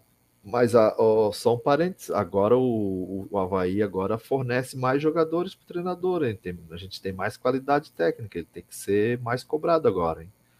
Acrescentou Cortez, o Jean Kleber voltou, Morato hoje não foi, não foi bem, mas também eu acho que muito pelo gramado. Aqui nessa casa ele já joga melhor. É, então, esses três jogadores aí, inegavelmente, acrescentaram tecnicamente muito ao time. Então, ele precisa fazer esse time jogar mais, sim. E o jogo contra o Concórdia, eu me espantei um pouco pelas quanti pela quantidade de chances que o Concórdia teve. Era impressionante. A, a, o Havaí perdia a bola no campo de ataque e os, os caras vinham no, no campo de defesa do Havaí, né? É, toda hora e era um perigo de gol. É, foram muitas chances geradas, né? Então, muitas chances. Ali o Havaí, na verdade, no sábado, o Havaí teve uma sorte tremenda naquele jogo. Sim. Então, o, o treinador ele, ele precisa fazer esse time jogar melhor, de forma mais equilibrada, sem fornecer tantas chances ao adversário, porque ele já tem um material humano, como se dizia antigamente, melhor do que começou a temporada. A gente tinha Kogo, Baia, agora não. Agora a gente tem um Morato, Cortez, Jean Kleber, como eu falei, o Arthur tem crescido. Então precisa, precisa jogar melhor. É, em desempenho, assim, foram três jogos bem ruins do Havaí, né? É, o Camboriú lá, mas era primeiro jogo. O Concorde aqui, assim, ó, 60 minutos do jogo, pelo menos, assim, assustadores. Do Concorde criando seis chances de gol, pelo menos. E aí depois o Concórdia segura um pouco as suas linhas, né? O Alveia acaba dando, ganhando volume por causa disso. Não sei se o Concórdia cansou também. Provavelmente eles também não têm um elenco numeroso para manter a intensidade do, e do, do, início do jogo, né? O time acho que 200 mil a folha do Concórdia, né? Até a mesma folha acho que da URT pelo programa do Silva ontem. E hoje também, hoje foi a, primeiro tempo achei bem assustador do Havaí. Foi um jogo que o Havaí correu muitos riscos, tomou o empate, quase tomou a virada. Então acho que três jogos do Havaí em desempenho assim bem preocupantes. Só, só uma, mais uma questão da minha parte. Quando o, Gil, o Gilmar, não, o Itamar Chuli ele mexeu no, mexeu no ataque, eu ainda pensei assim: e agora vai, vai para frente, os caras não vão mais incomodar, porque tiraram os bonzinhos da frente tudo. Deixa os bonzinhos cansados, mas deixa os bonzinhos. Se tira o. Se tira os bonzinhos e bota os ruinzinhos, não, não vai dar muito. Aí o Havaí, ali no final do segundo tempo, aí teve, concorda nem, nem, nem assustou mais, só mais lá pro final, quando já tava 2 a 1 um. Então, aqueles guri da frente que estavam fazendo uma fumaça ali, quando saíram, mesmo cansado, se eles ficassem, acho que o Havaí teria mais problema ainda naquele jogo. O, eu gostei do camisa 5 do Concórdia, não sei se te chamou a atenção, Fabrício. Acho que é Felipe Manuel, o volante. É, jogador para Concórdia. Achei bom jogador tecnicamente, mas lento para um nível maior. Mas dominava ali o, a meia cancha, como diz o nosso Roberto é, Alves. Roberto Alves ia gostar bastante dele, mas esse tipo de jogador não. Aliás, quem vai não, ser a dupla? Não me engana mais, pra... não. Sim, esse é tipo Wesley comentar. que veio para cá. Mas ele é mais comentar na RBS sábado. É Bob ah, e Chico Lins? Não, Chico não. Chico só comenta Ercílio e Marcílio. Deve ser Bob e Rodrigo. Ou Bob e a menina. O Bob fez o jogo contra o Joinville, né? Foi Bob e Chico Lins contra o Joinville. Acho que foi. É, eles sim, estão com quatro comentaristas, né? Não sei daí como é que tá o. Tem a o moça que é a Sescom e. Jéssica Sescom. O Faraco. Uhum. Faraco e o Rodrigo. E o Chico, eu acho que o, e o, o Faraco. O Chico, eu acho que não, não deve estar no clássico. O Eduardo Costa eu achava que comentava bem. É, gostava ele. também, eu gostava do Eduardo Costa. Comentava bem, comentava bem. Sim, eu, particularmente, assim, ah, dou desconto, né, claro, para o Barroca, que ele está aí há uma semana, dez dias, sei lá, segunda-feira passada que foi apresentado, né? Então, 22, 14, 8, 8 dias que ele está no, no Havaí. Né? Já pegou três jogos em sequência e, e duas finais de Copa do Mundo, né? Domingo e hoje. Acho que ele tem, assim, acho que teve, teve alguns avanços, acho que ele fala muito da coragem de jogar, né? É, o Havaí tem tido um pouco mais de coragem do que tinha antes. Era mais precavido com, com o Claudinei, embora tivesse posse de bola, mas acho que o Havaí tenta só que ele tem que, claro, achar uma, ajustar né, com a parte defensiva. Né? Tudo é equilíbrio, né? Contra o Concórdia realmente foi assustador a quantidade de vezes que o Concórdia puxou contra-ataque. O pessoal criticou muito o alemão, por exemplo. Não tá, tá bem o alemão? Não, não tá. Mas, pô, é cruel tu deixar o alemão no mano a mano toda hora com o Marcelinho. Zagueiro exposto. Porra, também é puxado, né? Jogava Zagueiro exposto, né, não adianta. Zagueiro exposto sempre vai parecer pior do que ele é. É, o melhor achei... jogo do Havaí foi hoje. O melhor jogo foi hoje. Inclusive, eu não achei o primeiro tempo tão desastroso. Eu achei o primeiro tempo que o Havaí teve, inclusive, tem algumas situações que o Havaí esteve para finalizar, criou bem a chance. Inclusive, uma com o Muriqui, que ele demorou acho que uns dois séculos para finalizar. E eu concordo que o Havaí ele já se pagou, ele foi muito importante. O jogador experiente sempre fez gol, sempre teve qualidade. Está numa rotação abaixo do que precisa, mas ele tem essa estrela e tem qualidade para finalizar. E resolveu dois jogos para o Havaí. Mas ele ainda tem esse lado de rotação abaixo, ele não está para a Série A. Mas eu achei hoje acima dos outros dois jogos, sem dúvida. Era o jogo mais complicado, porque era o jogo que valia muito, que era eliminatório, fora de casa é contra o adversário motivado e num bom momento. Então, acredito que dentro das possibilidades, ainda está longe do que precisa, mas acredito que hoje foi um jogo bem aceitável e poderia, se não tivesse a falha do Matheus Ribeiro ali, ter sido até 2 a 0 Teve um contra-ataque com o Eduardo, que não entrou mal, que ele não tocar aquela bola, ele tinha que sair de campo algemado ali, não poderia, poderia ficar em campo. E o porque, chute? Porque não, não tem uma pessoa que estivesse assistindo o jogo havaiano ou não, que não ficou irritado com ele no contra-ataque, tendo o Lourenço livre, o Lourenço finaliza bem, poderia ter feito o segundo gol ali e acabou. Né? Então, é, o Havaí perdeu algumas situações também que poderia ter ficado mais tranquilo é, durante a partida. Falamos em zagueiro, o Lohan Adão. Lohan, depois tu me disse que tu é parente da Sônia Adão, que trabalhou no IFSC. Conheço a pergunta. É, o Moço te conhece também, nós somos colegas lá do IFSC. O que estão achando do Arthur Chaves? Hoje fez um bom jogo. Cara, eu particularmente, assim, eu acho que o Arthur ainda tem algumas coisas a evoluir. Me parece, principalmente fisicamente, ele tem que ganhar um pouquinho mais de, de massa, assim, mas em linhas gerais eu tô, tô gostando. É, é ganhou 5 ou 6 quilos de massa nos últimos é? meses aí. Só que ele precisa ganhar mais ainda. Precisa de ritmo e sequência. É a primeira vez que ele tá tendo uma sequência de jogos. Isso. A cabeça dele é muito boa né? Ao contrário daquele outro, daquele outro jogador que a gente citou antes, a cabeça é muito boa. E... Tomou vacina o Arthur? Tomou, né? Tá jogando tomou, hoje. Deve ter a cabeça e... no local, né? E aí, com sequência, com cabeça boa, sendo um jogador trabalhador, que a principal virtude de um jogador é ser trabalhador, ser dedicado, querer evolução, e ele quer evolução. É um jogador monitorado pela CBF, aqui é uma informação exclusiva para a live, o Troféu Debate. Ele é monitorado, e a informação que eu tenho é que se ele fizer uma Série A como titular e boa, com destaque, ele é um jogador para ser convocado para uma seleção pré-olímpica, segundo a informação que eu recebi. Mas ele precisa provar na Série A que ele tem nível para isso. Se ele não provar, sim, ele não vai ser convocado. Ah, tá então ele tem idade, né? ele tem cabeça, é um jogador monitorado, inclusive internacionalmente. Então ele tem tudo para crescer. Tá jogando pela esquerda, ele prefere pela direita. Ele recebeu instruções antes da chegada do Barroca, nas partidas que ele jogou, informação também, de que ele tinha que jogar mais simples, não podia inventar muito, e ele tem qualidade para sair, só que ele está se segurando, jogando mais simples também para não comprometer. Já pensou se ele erra uma saída de bola e gera um gol? Não serve mais, não presta, acabou a vida dele nesse momento do Havaí. Então ele está se resguardando, mas ele tem muita coisa para mostrar. Cabeça tem, trabalhador é. Vamos acompanhar se ele vai conseguir segurar a pressão aí nesse, nesses momentos de cobrança, porque o Havaí agora é só jogo pegado em cima de jogo pegado, né? E com é... o Betão ele pode jogar pela direita, né? Exato, é porque o Betão é muito versátil e é uma liderança, Sim. né? E o alemão não tem como, o alemão é só na direita e acabou. E com o, o... Betão, o alemão sem o Betão é complicado. É, o, o Arthur Chaves, se eu não me engano, ele estreou contra a Chapecoense aqui na ressacada, né? Nesse ano, se eu não me engano, ou ele já jogou contra o Juventus, não sei, mas contra não, o Marcílio, não, ele, contra o Marcílio, Marcílio jogou lá. Segundo ele, até jogou, ele até falhou no melhor lance do Marcílio. Ele rabou em bola, o cara Exato. chegou para finalizar. É, o jogo contra a Chapecoense aqui ele jogou, eu fui ao estádio, achei ele bem seguro no primeiro tempo, mas no segundo tempo, especialmente até depois que a Chapecoense fez o gol, ele já começou a entrar mais firme, já começou a ficar mais ligado, e inegavelmente ele cresce jogo a jogo. Ele hoje jogou muito bem novamente, ele jogou bem na partida, até contra o Camboriú, que o Havaí perdeu, ele estava bem também. Então ele tem, ele tem se comportado como um zagueiro já do nível dos que estão jogando, ou até melhor.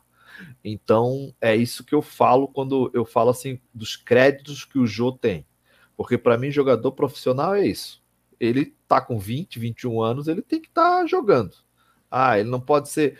Ele não pode estar fora e ser sempre a esperança. Ah, por que, que esse guri não joga? Por que, que não sei o quê? Não, não. Se ele fosse bom, eles estariam colocando. E esse é o caso do Arthur. Entrou, tá jogando bem, tá jogando evoluindo a cada jogo e continua jogando. Ah, eu vi que teve até alguns no chat. Ah, o Rômulo a gente já não conhece, a gente já conhece, por isso que a gente não tem mais esperança, mas o Jô não. Cara, eu com vi, o, o Jô tem 23 anos, tomara que eu esteja equivocado. Mas ele não fez 10 partidas pelo profissional do Mas Havaí. tem um fato que aconteceu essa temporada, Fabrício, que para mim acho que mudou a, sei lá, a circunferência da Terra. O Ronaldo metendo gol na Inter de Limeira lá. Depois que aconteceu isso, amigo, acho que todo jogador tem que. É, mas o Ronaldo no interior, eu de São, no interior, no interior de São Paulo, ele sempre fez gol, né? Mas Ele é que ele deixa uma impressão tão ruim, né? Porque ele não conseguia É. dar sequência a nenhuma jogada. Sim, Ele não, sim. né, ele não conseguia gerar uma finalização, né? Ele não conseguia finalizar gol, nem errado.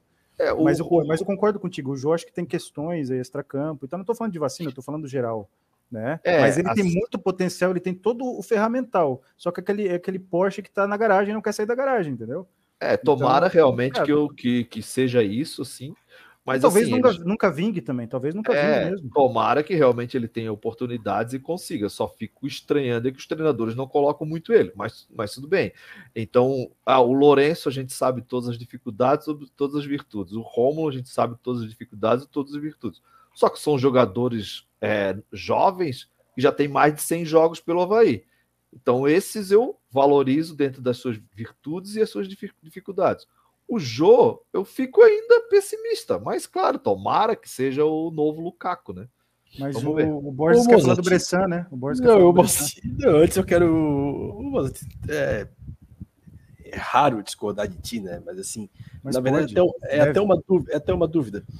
Será que seria um Porsche na garagem? Não, não, não seria talvez um, aquela da Chevrolet, uma Um Spin? Fiat 147? É, isso aqui não é uma Spin, ele é um Eu Freezer. achei que tu ia tá dizer ali um na- quid. É, o Quid também não, ele é grande, né? Talvez ele fosse uma Spin na garagem. Então uma né? Marajó, A né? gás, né? Uma Spin Marajó. 1.8, motor de Monza a gás, talvez. Porque um Porsche, é, acho que talvez não seja um, um bom, uma boa analogia. Essa metáfora é uma metáfora do René Simões. Ele Ah, é? falou isso De quem? na Olimpíada de 2004, quando ele treinou a seleção feminina, que hoje empatou numa partida muito fraca. Em em 2004 ele falou para Rosana, que era lateral da seleção, ele falou assim: "Você é uma Ferrari na garagem, você tem que aprender". E ela começou a se soltar e virou uma protagonista da seleção brasileira, uma jogadora espetacular. Então, é, eu comecei a usar, mas daí o jogo exagerei, né? O jogo não é um Porsche, Sim. mas ele é um jogador que pode ser, pode ser útil como prova aí, como foi contra o Concorde. Ele foi um jogador útil. Não estou dizendo que ele tem que ser titular, que ele tem que ser o Sim, camisa sim. 9, dono do. Mas entrar no segundo tempo, disputar uma bola aérea, dar peso físico, ir para o embate para É sobrar mais espaço para os jogador que o Quirino, né, Mozart? Claro, ele Eu oferece não mais. sei se que ele é mais jogador que o Quirino. Eu tenho dúvida. O treinador nunca bota ele pra jogar, porra. É, isso aí é verdade também, Fabrício. Quantos jogos esses, o Jô tem como profissional? Tomara que eu esteja equivocado. Mas na Mas- mas temporada ele fez mais que o Quirino, porque ele ajudou a resolver um jogo que o Quirino não ajudou ainda, né? Sem dúvida, sem dúvida. É, mas assim, aí eu vi também no, no chat, ah, com o Claudinei ele não tinha chance. Não, não, cara, não foi só o Claudinei. Claudinei, Geninho, Alberto Valentim, passou uma galera aí ao longo do, do- da, da, da permanência do jogo Augusto profissional da. Uma galera O passou. Augusto, Cara, outro por que Roberto o- Justus, lá que eu esqueci o nome, como é que é o nome do Roberto Justus, que foi depois do Rodrigo Augusto? Santana. Ah, o Rodrigo Santana.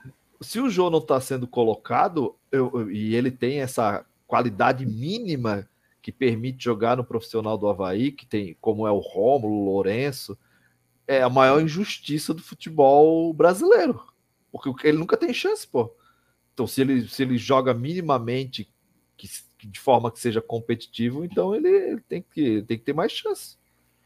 Informação na tela, então, ali, segundo o site O Gol, que traz estatísticas né, de jogadores e, e times do mundo inteiro, esse, esses são os jogos do Jô pelo Havaí, né? Em 2018. Aí tem ali um S23 embaixo, para quem consegue ver ali. É o Quer dizer que o Sub-23 time- e ele jogou no 19 também, no Sub-20. Isso, o aspirante, né? Então, os que não tem nada embaixo ali, que é o time principal, né? Então, 2018, três jogos, zero gol. 2019, um jogo, zero gol. Aí teve um empréstimo pro Oeste, ali não, não traz nenhum jogo. Não sei se ele não chegou a jogar mesmo. 2020, dois jogos, nenhum gol. Aí em 2021 ele tem 11 jogos e dois gols, e parte desses 11 jogos é na Copa Santa Catarina, né? Em 2022, dois jogos, zero gol. É, enfim, Ele tem poucas oportunidades, ele teve poucas oportunidades. Estou aqui questionando por quê, só estou dizendo que ele teve poucas oportunidades. E ele é um jogador que já na base, no Sub-23, ele enfrentou zagueiros que hoje estão brilhando aí no futebol nacional e internacional e sempre de igual para igual. E no jogo contra o Concorde, ele não, tá, não apresentou estar fora de forma.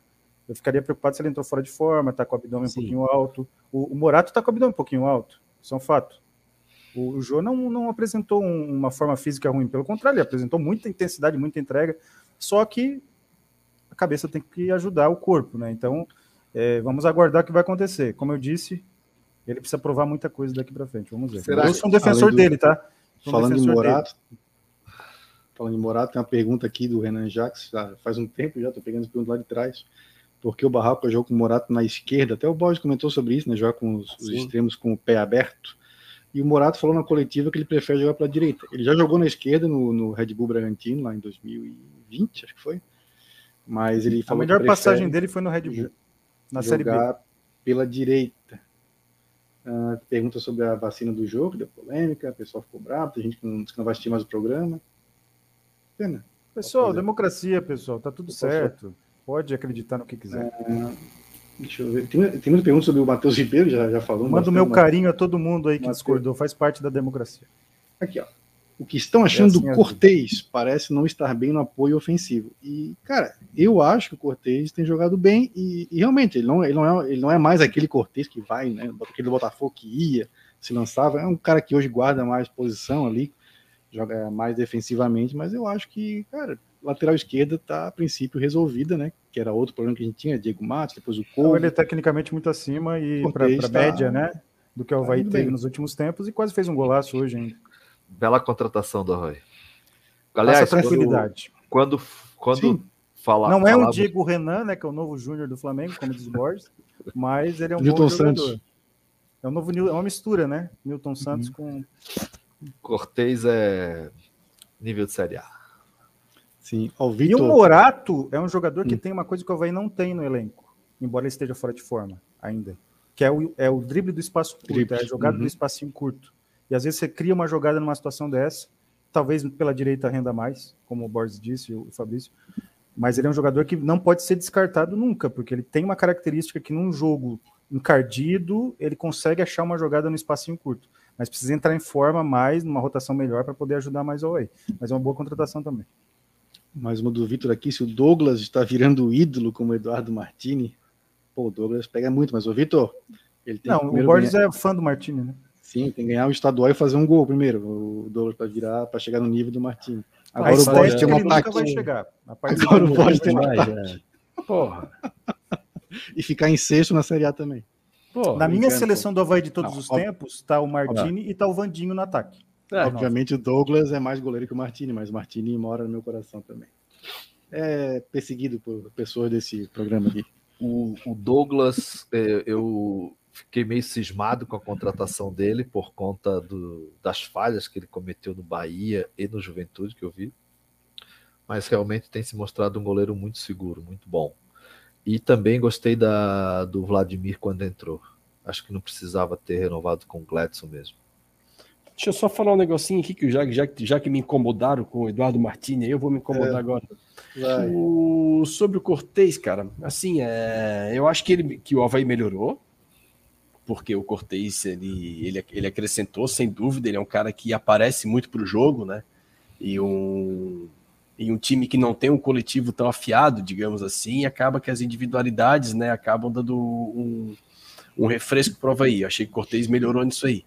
Mas o meu problema com o Cortez sempre foi a parte defensiva, e defensivamente o Cortez vem mal. É, o gol que o Havaí tomou em Brusque do Camboriú, é, primeiro nas costas do Matheus Ribeiro, depois o Cortez marca a bola, o cara passa por trás dele e finaliza de cabeça. Aos sete minutos de jogo contra o, Cambu, contra o Concórdia, o cara entra nas costas do Cortez, mais uma falha do Cortez, o cara domina na linha da pequena área e finaliza à esquerda do Douglas, mas assim, equilibrado e foi em cima do Cortez também, seria mais um lance é, de gol com um pouquinho mais de qualidade. Então, eu não sei, eu acho que quando pegar times aí com mais nível em Série A, a gente vai se incomodar muito pelo lado dele defensivamente. Mais uma pergunta aqui, ó. O que acharam do Lipe da base, o Felipe Silva? Aliás, mais um Felipe Silva. Até quando teremos Felipe Silvas no Havaí? Porque tem eu, temos tem o Fabrício design. Daniel no Mirassol, né? Sim, joga muito, joga muito. Já, já mandei um recado para ele. Será que um dia vai jogar no Havaí? A gente Mandar vai fazer esse encontro? Mandei um recado para ele no Instagram, pedindo para ele vir para o Havaí. Ele disse que acho que difícil. Tá jogando muito ele no Mirassol. Tá, ele era Havaí e um dia fazer esse encontro. Ele era centroavante de ele era centroavante, centralizado, só que estava jogando o Zeca de centroavante e ele está jogando na ponta direita. Bom jogador. Mirassol está fazendo uma grande campanha com o filho do Nelson Batista, que já está há um tempo Eduardo lá. Batista. Exatamente. E também tem um volante bom que estava no Botafogo, mas não acertou. Não, com o antigo Botafogo ele não acertou, com esse agora ele teria acertado, né? Que é o Oyama. Inclusive o Felipe Silva falou que é a favor da SAF nova aí, né? No futuro. Ele me falou no privado. Não sei Vamos se... ver. Ah, vamos... sobre o Lipe, sobre o Lipe. Ah, sobre o Lipe, eu, eu estive no, no Havaí Concórdia, achei ele é, assim, achei que ele meio inseguro, assim, ele, ele, nas disputas achei que ele não ganhava. A saída de bola dele, achei que ele sempre pegou a bola muito livre e passou sempre para um jogador muito livre. Mas é, eu, eu, eu vi até muita gente elogiando, ah, ele sai bem. Cara, eu achei porque ele pegava a bola sempre muito livre, eu achei que ele teve facilidade para sair, mas sempre com passe de lado. E eu olho muito muito gesto corporal para ver se, se, se, o jogador sai bem com a bola ou não. E eu achei ele meio durão. É, eu não achei ele versátil como é o zagueiro do, do Bragantino, aquele que foi para a seleção, por exemplo, que é um, tem a melhor saída de bola do país. O Léo Ortiz? Léo Ortiz, exatamente. Então ele vai precisar provar. Eu tenho desconfiança, né? O Arthur, eu tive desconfiança meio tempo e vi que ele melhorou mas o Lipe eu fiquei meio, meio cismado. Tomara que esteja errado e ele seja o novo Gabriel. ele é um zagueiro acho... canhoto, ele, ele é um zagueiro canhoto, um zagueiro canhoto a gente sempre tem que olhar com atenção. E ele tem, ele tem uma boa saída de bola. Acho que não é o grande problema dele a saída de bola. Talvez alguns embates físicos ele tem que chegar um pouco mais firme. Claro que ele entrou numa bucha, né? Que pegaram um jogo no momento mais tenso do clube no ano até agora, depois da, da, da, perda daquela partida contra o Camboriú e aquela coletiva, né, que o Borges vai comentar depois. É um momento complicado. Ele, claro que tem que evoluir, mas eu não achei que, a, que, os, que o sofrimento do Havaí no jogo passa por ele, né? Não foi a entrada dele que gerou a, as chances do, do Concórdia. Mas ele precisa ganhar mais algumas oportunidades, quem sabe ganhe, para a gente ver melhor. Eu acho a saída dele boa, tá? A saída de bola dele boa.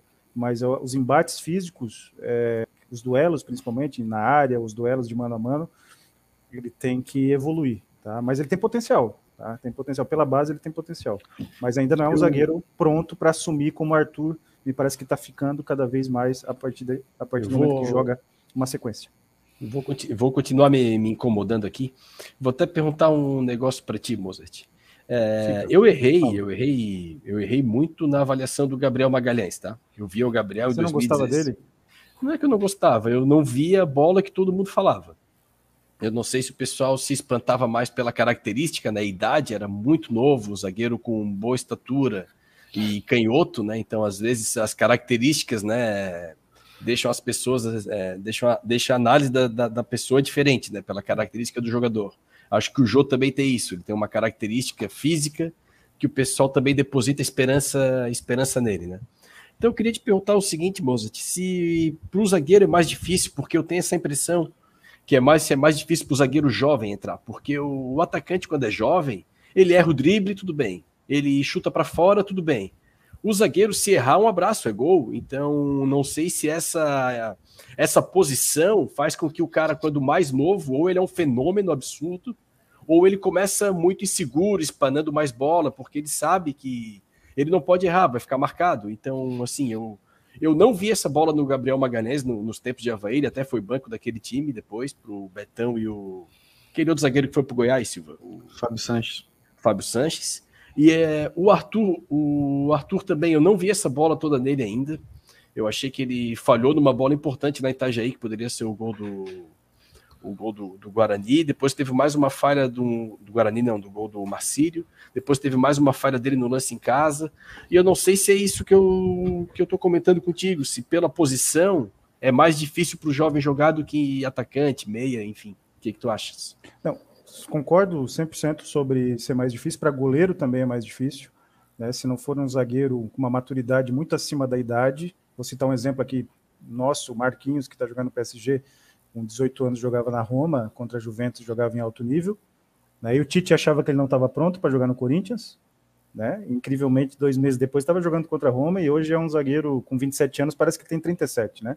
Pela, pela maturidade que ele apresenta, pela liderança, capitão do PSG no, no vestiário só com cobra, né? Só com medalhão.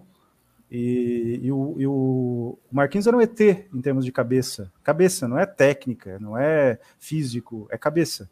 Né? É isso que manda. Porque a gente tem zagueiros que podem jogar em altíssimo nível com 1,80m e outros com 1,95m sendo muito fortes ou sendo nem tão fortes assim, né? Então a maturidade do Marquinhos é, impressiona, mas é um caso em vários outros que não conseguem vingar.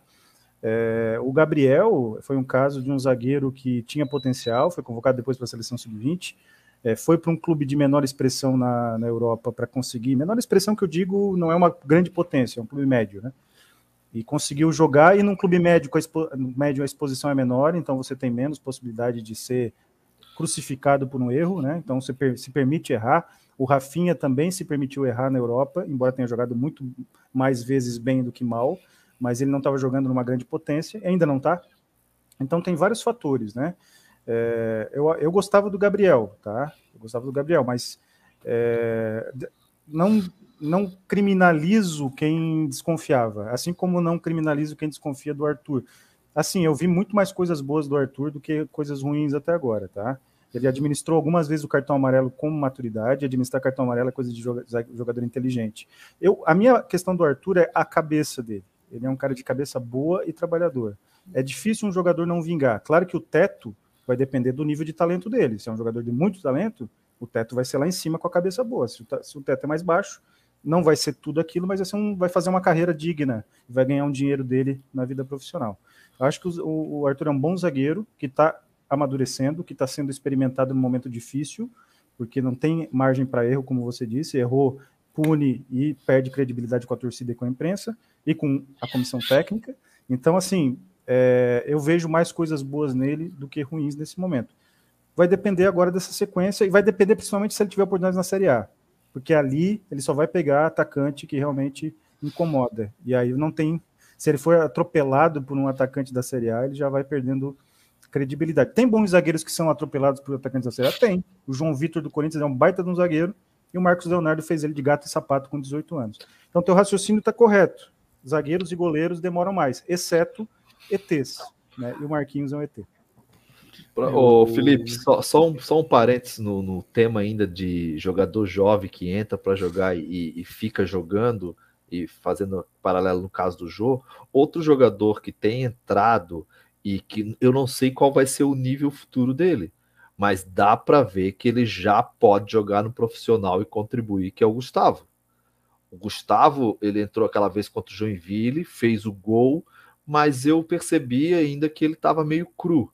Agora ele entra, já, já comete alguns erros, inclusive, já é até criticado um pouco pela torcida, mas tu vê que ali pode estar nascendo um jogador profissional. Não sei qual vai ser o nível da carreira dele, eu repito, mas ele, ele eu acho que ele tem nível, nível físico e nível técnico para ser um jogador profissional com uma carreira é, longa, né? Eu repito, não sei qual vai ser o nível, mas me parece que sim.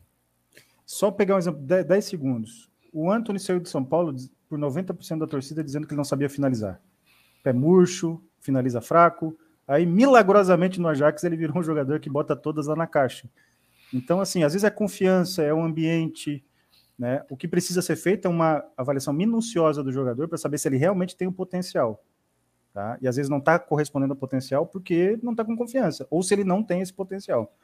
Né? Então, essa é a principal detecção. Quem faz isso? Não é nem o torcedor e nem a imprensa, que tem que fazer isso quem está no clube. Né? E aí você vai dando as oportunidades. O Anthony hoje é um dos melhores pontas do mundo, amanhã vai destruir o Benfica. Mas no São Paulo, muito torcedor, inclusive o nosso querido Menon lá do, do blog, né? Disse que o São Paulo não sentiria falta do, do Antônio. É. O resto é, é história. É, é, no futebol tem muito isso, né? Tem cara que nunca joga, mas tem, tem uma moral incrível. Exatamente porque não joga, ninguém vê, né?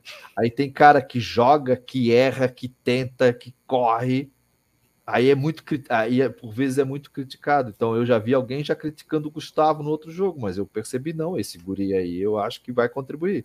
Não sei se vai ser um Rômulo que, que inegavelmente já contribuiu para o Havaí, contribui ainda dentro das limitações Sim. dele, ou se vai ser um jogador além além do nível do Romulo. Não sei, mas eu acho que será um jogador profissional. E o Gustavo, o Gustavo... que citaram tem bola parada, tá? Ele bate bem muito bola parada. Boa, muito boa bola parada, ele é boa bola parada, ele bate aquela com o pezinho deitado que a bola vai lá em cima de curvinho. Ele bate é, bem na bola. Mas no segundo tempo, concordo, tava aquele desespero, ele meteu uma meio longe assim, não, até ele, ele ficou meio. Mas enfim, era desespero. longe, tá? mas tava jogando, né? Não, acontece. ele não tava no banco, só, só acontece com quem tá jogando, né? Então, isso que eu falar, vale pro Lipe, pro, pro Arthur, até pro Gustavo. Cara, se ficar lá no banco, não vai errar nunca, né? Não vai, não vai rabar em bola, não vai fazer gol contra, não vai falhar na marcação, tem que jogar e aí, ao longo da, do tempo, vamos vendo se o jogador é capaz ou não. Sobre o Lipe, só vi aquele jogo contra o Concórdia e esse pedaço de hoje, não, não tenho ainda como dar um veredito, mas espero que ele tenha sequência para a gente ver, né? E que evolua como jogador. O Gustavo, que tem idade de da base ainda, tem 19 anos, faz 20 agora em abril.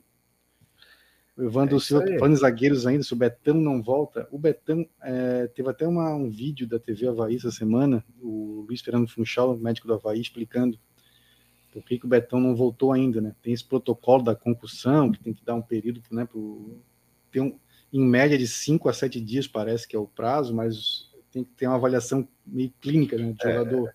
É, não o é Betão uma... ainda. Fala, o Betão fala. ainda tem a, ah, algum. Ele está treinando já, mas estava explicando ele, o Funchal, que alguns movimentos do treino ele ainda não está fazendo com tanta naturalidade e tal, né? enfim, está tá com alguma limitação. Então precisa esperar esse processo, que segundo o Funchal é, em algumas pessoas pode demorar um pouco mais, como está sendo o caso do Betão, mas não é nada assim fora da normalidade. Então, não sei se o Betão vai estar apto para o clássico, né? Então, tem que ver é. ao longo da semana aí. É, não é uma questão só de passagem do tempo em si, né? É uma evolução que ele precisa ter clinicamente, né? E o Funchal falou que isso é de pessoa para pessoa.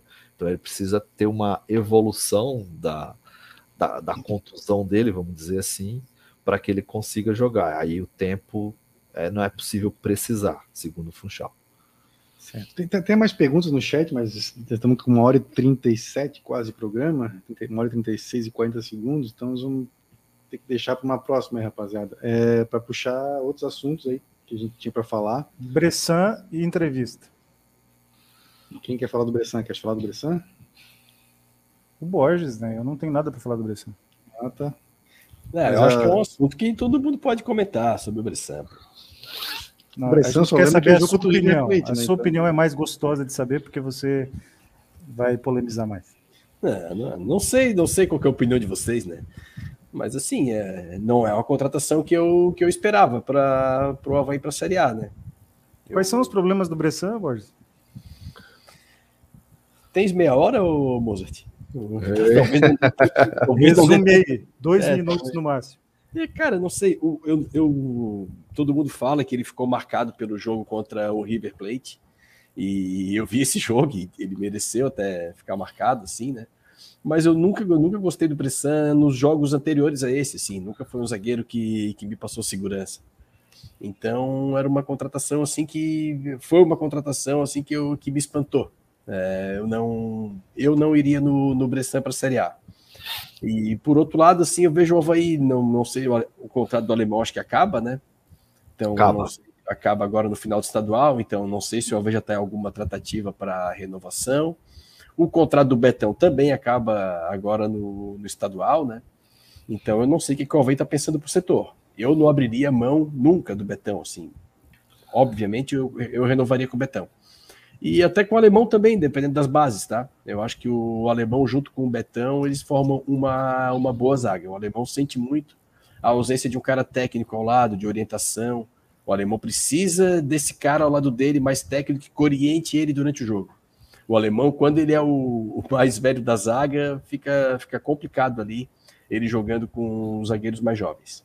Mas o Bressan não, não seria o nome que eu traria e tem que ver se os caras não vão renovar, né? Então é, já era para estar tá chegando muito mais zagueiros por aí, caso eles não renovem com o alemão ou o Betão. Mas gostaria de ouvir os amigos sobre o Bressan também. O Bressa, não. o Bressanelli, posso falar sobre o Bressanelli?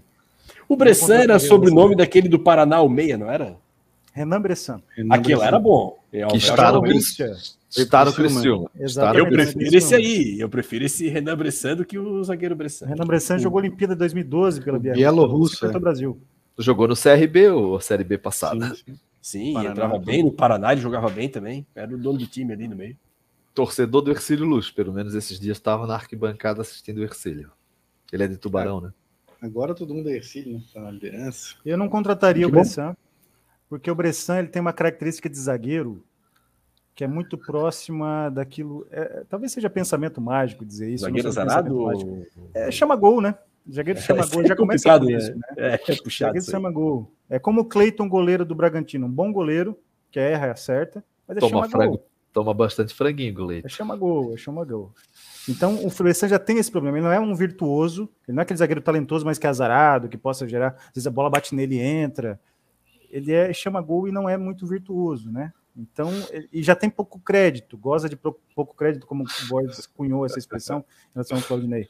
Em relação é ao Pedro Castro também, que ele está com saudade, que é reserva do Cruzeiro. Então, é o que vai voltar para o Havaí.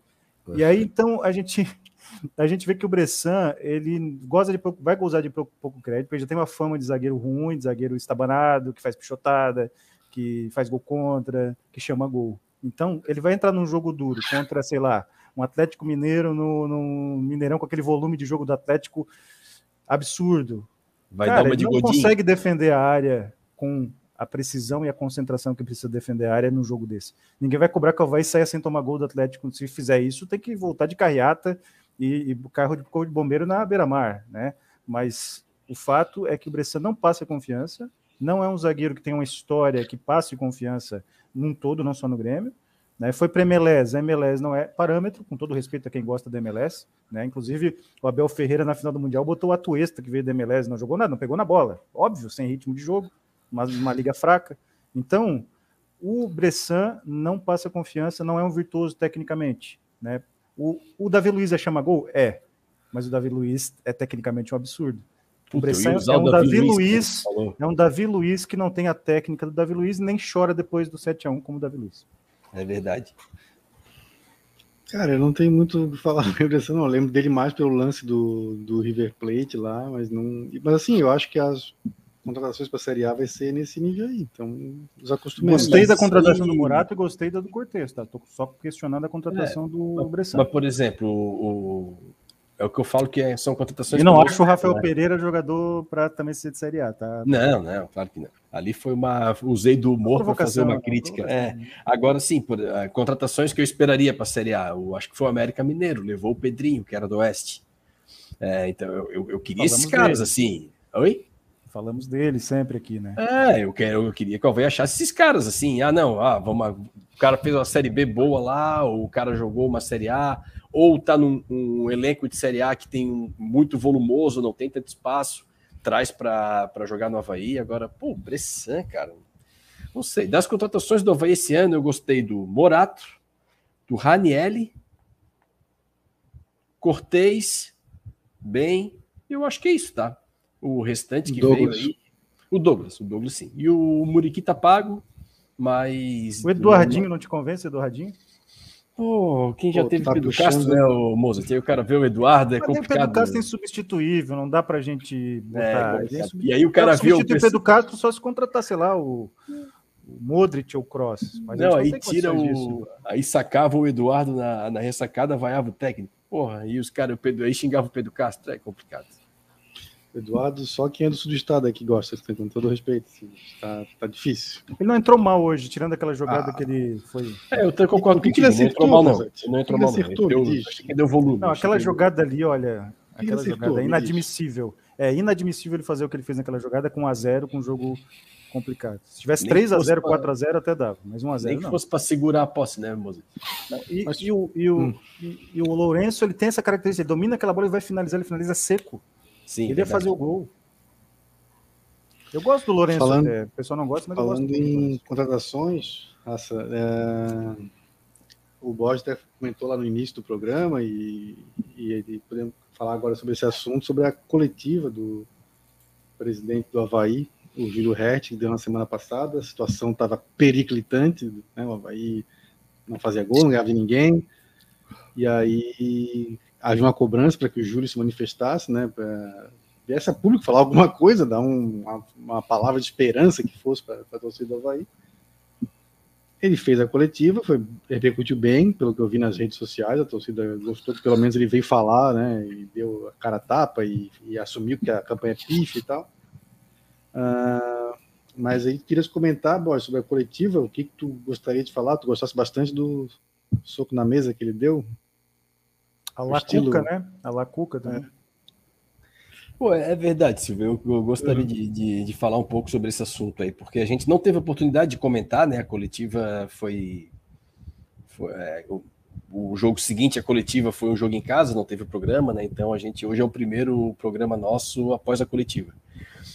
Sim, Silva, eu gostei dele ter vindo a público, eu achei que ele que foi bacana. É, eu acho que poderia ter vindo antes já. Eu até achei que ele essa tinha que ser uma teria que ter sido dado uma coletiva para falar sobre o planejamento do Havaí lá no início do ano.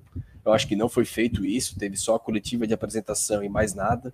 Depois só uma coletiva do William Thomas na demissão do técnico, então eu acho que eles poderiam ter se posicionado antes, para deixar claro qual era o planejamento do Havaí, que não ficou claro para ninguém.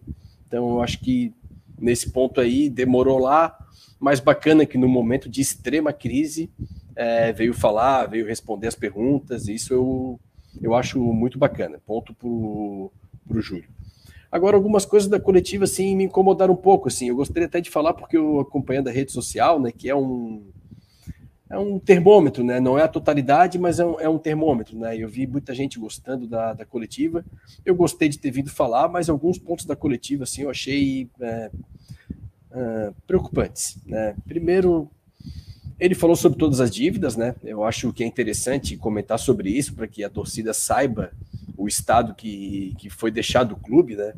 Por outro lado, essas dívidas eu acho que não podem ser justificativas para os erros simples que o Havaí teve no início da temporada, né? Porque quando se candidataram, tanto o Júlio quanto os outros dois, os outros dois concorrentes sabiam do, de como estava o Havaí financeiramente, né? Então, eu acho que muitos dos erros que aconteceram não foi por falta de dinheiro, mas por falta de pensar melhor o planejamento, né? E aí depois teve um episódio ali do, do soco na mesa, na primeira participação dele ali, não sei, cara. Eu, eu até voltei, como eu não, não pude ver ao vivo, eu até voltei e disse: não, ele não deu um soco na mesa, né? E ele pegou, ele deu um soquinho na mesa mesmo, assim, pá! Para mostrar que tava ali o, o, presidente. Eu falei, cara, não, não é talvez a postura que eu, que eu esperava do pro que se, pro, pro, pelo que a chapa se propôs na, na eleição, né? É, eu não quero um presidente de soco na mesa. Eu não elegi o Miguel Livramento, pô. Eu quero um presidente que chegue lá e trate as questões do clube e de forma técnica, né? O que, que tem que ser feito, olhar números e tudo e tomar as decisões, não chegar dando um soco na mesa e dizer que, ah, não, agora vamos mudar isso aqui, cheguei, dei um soco na mesa e mudou. E não mudou, né? A gente viu o jogo contra o Concórdia, o Havaí poderia ter sido derrotado já no primeiro tempo, hoje foi um sufoco danado, então não é um soco da mesa que vai mudar nada. Isso me preocupou. Outro ponto da coletiva, ele iniciou nessa hora do soco da mesa assumindo toda a culpa, né? Eu sou o culpado tal. Eu achei bacana essa parte. Só que em seguida, quando vieram as, os questionamentos da, da mídia, inclusive nossos, né? Eu acho que ele meio que ativou o, o modo Homer Simpson, né? É, tipo, a culpa é minha e eu coloco em quem eu quiser. Porque aí, aí, a partir disso, dele, dele ter assumido a culpa e teve problema de culpa do técnico, né? Daí, na, primeira coletiva já, ele falou que foi o problema do Claudinei, eram os métodos de trabalho do Claudinei, né? O cara, 176 jogos pelo clube, ele disse que tinha convicção na renovação, né? Então, e quem que julgou esses métodos, né? Eu fiquei pensando, porque é, eu não isso não é uma crítica, é uma constatação, assim, o presidente Júlio ali, o, pelo, é, pela, na, nas, na campanha, né? É, foi, foi, muito legal a campanha do Havaí. A gente pôde ouvir bem todas as chapas, né? O que pensavam, né? Inclusive com entrevistas longas, né?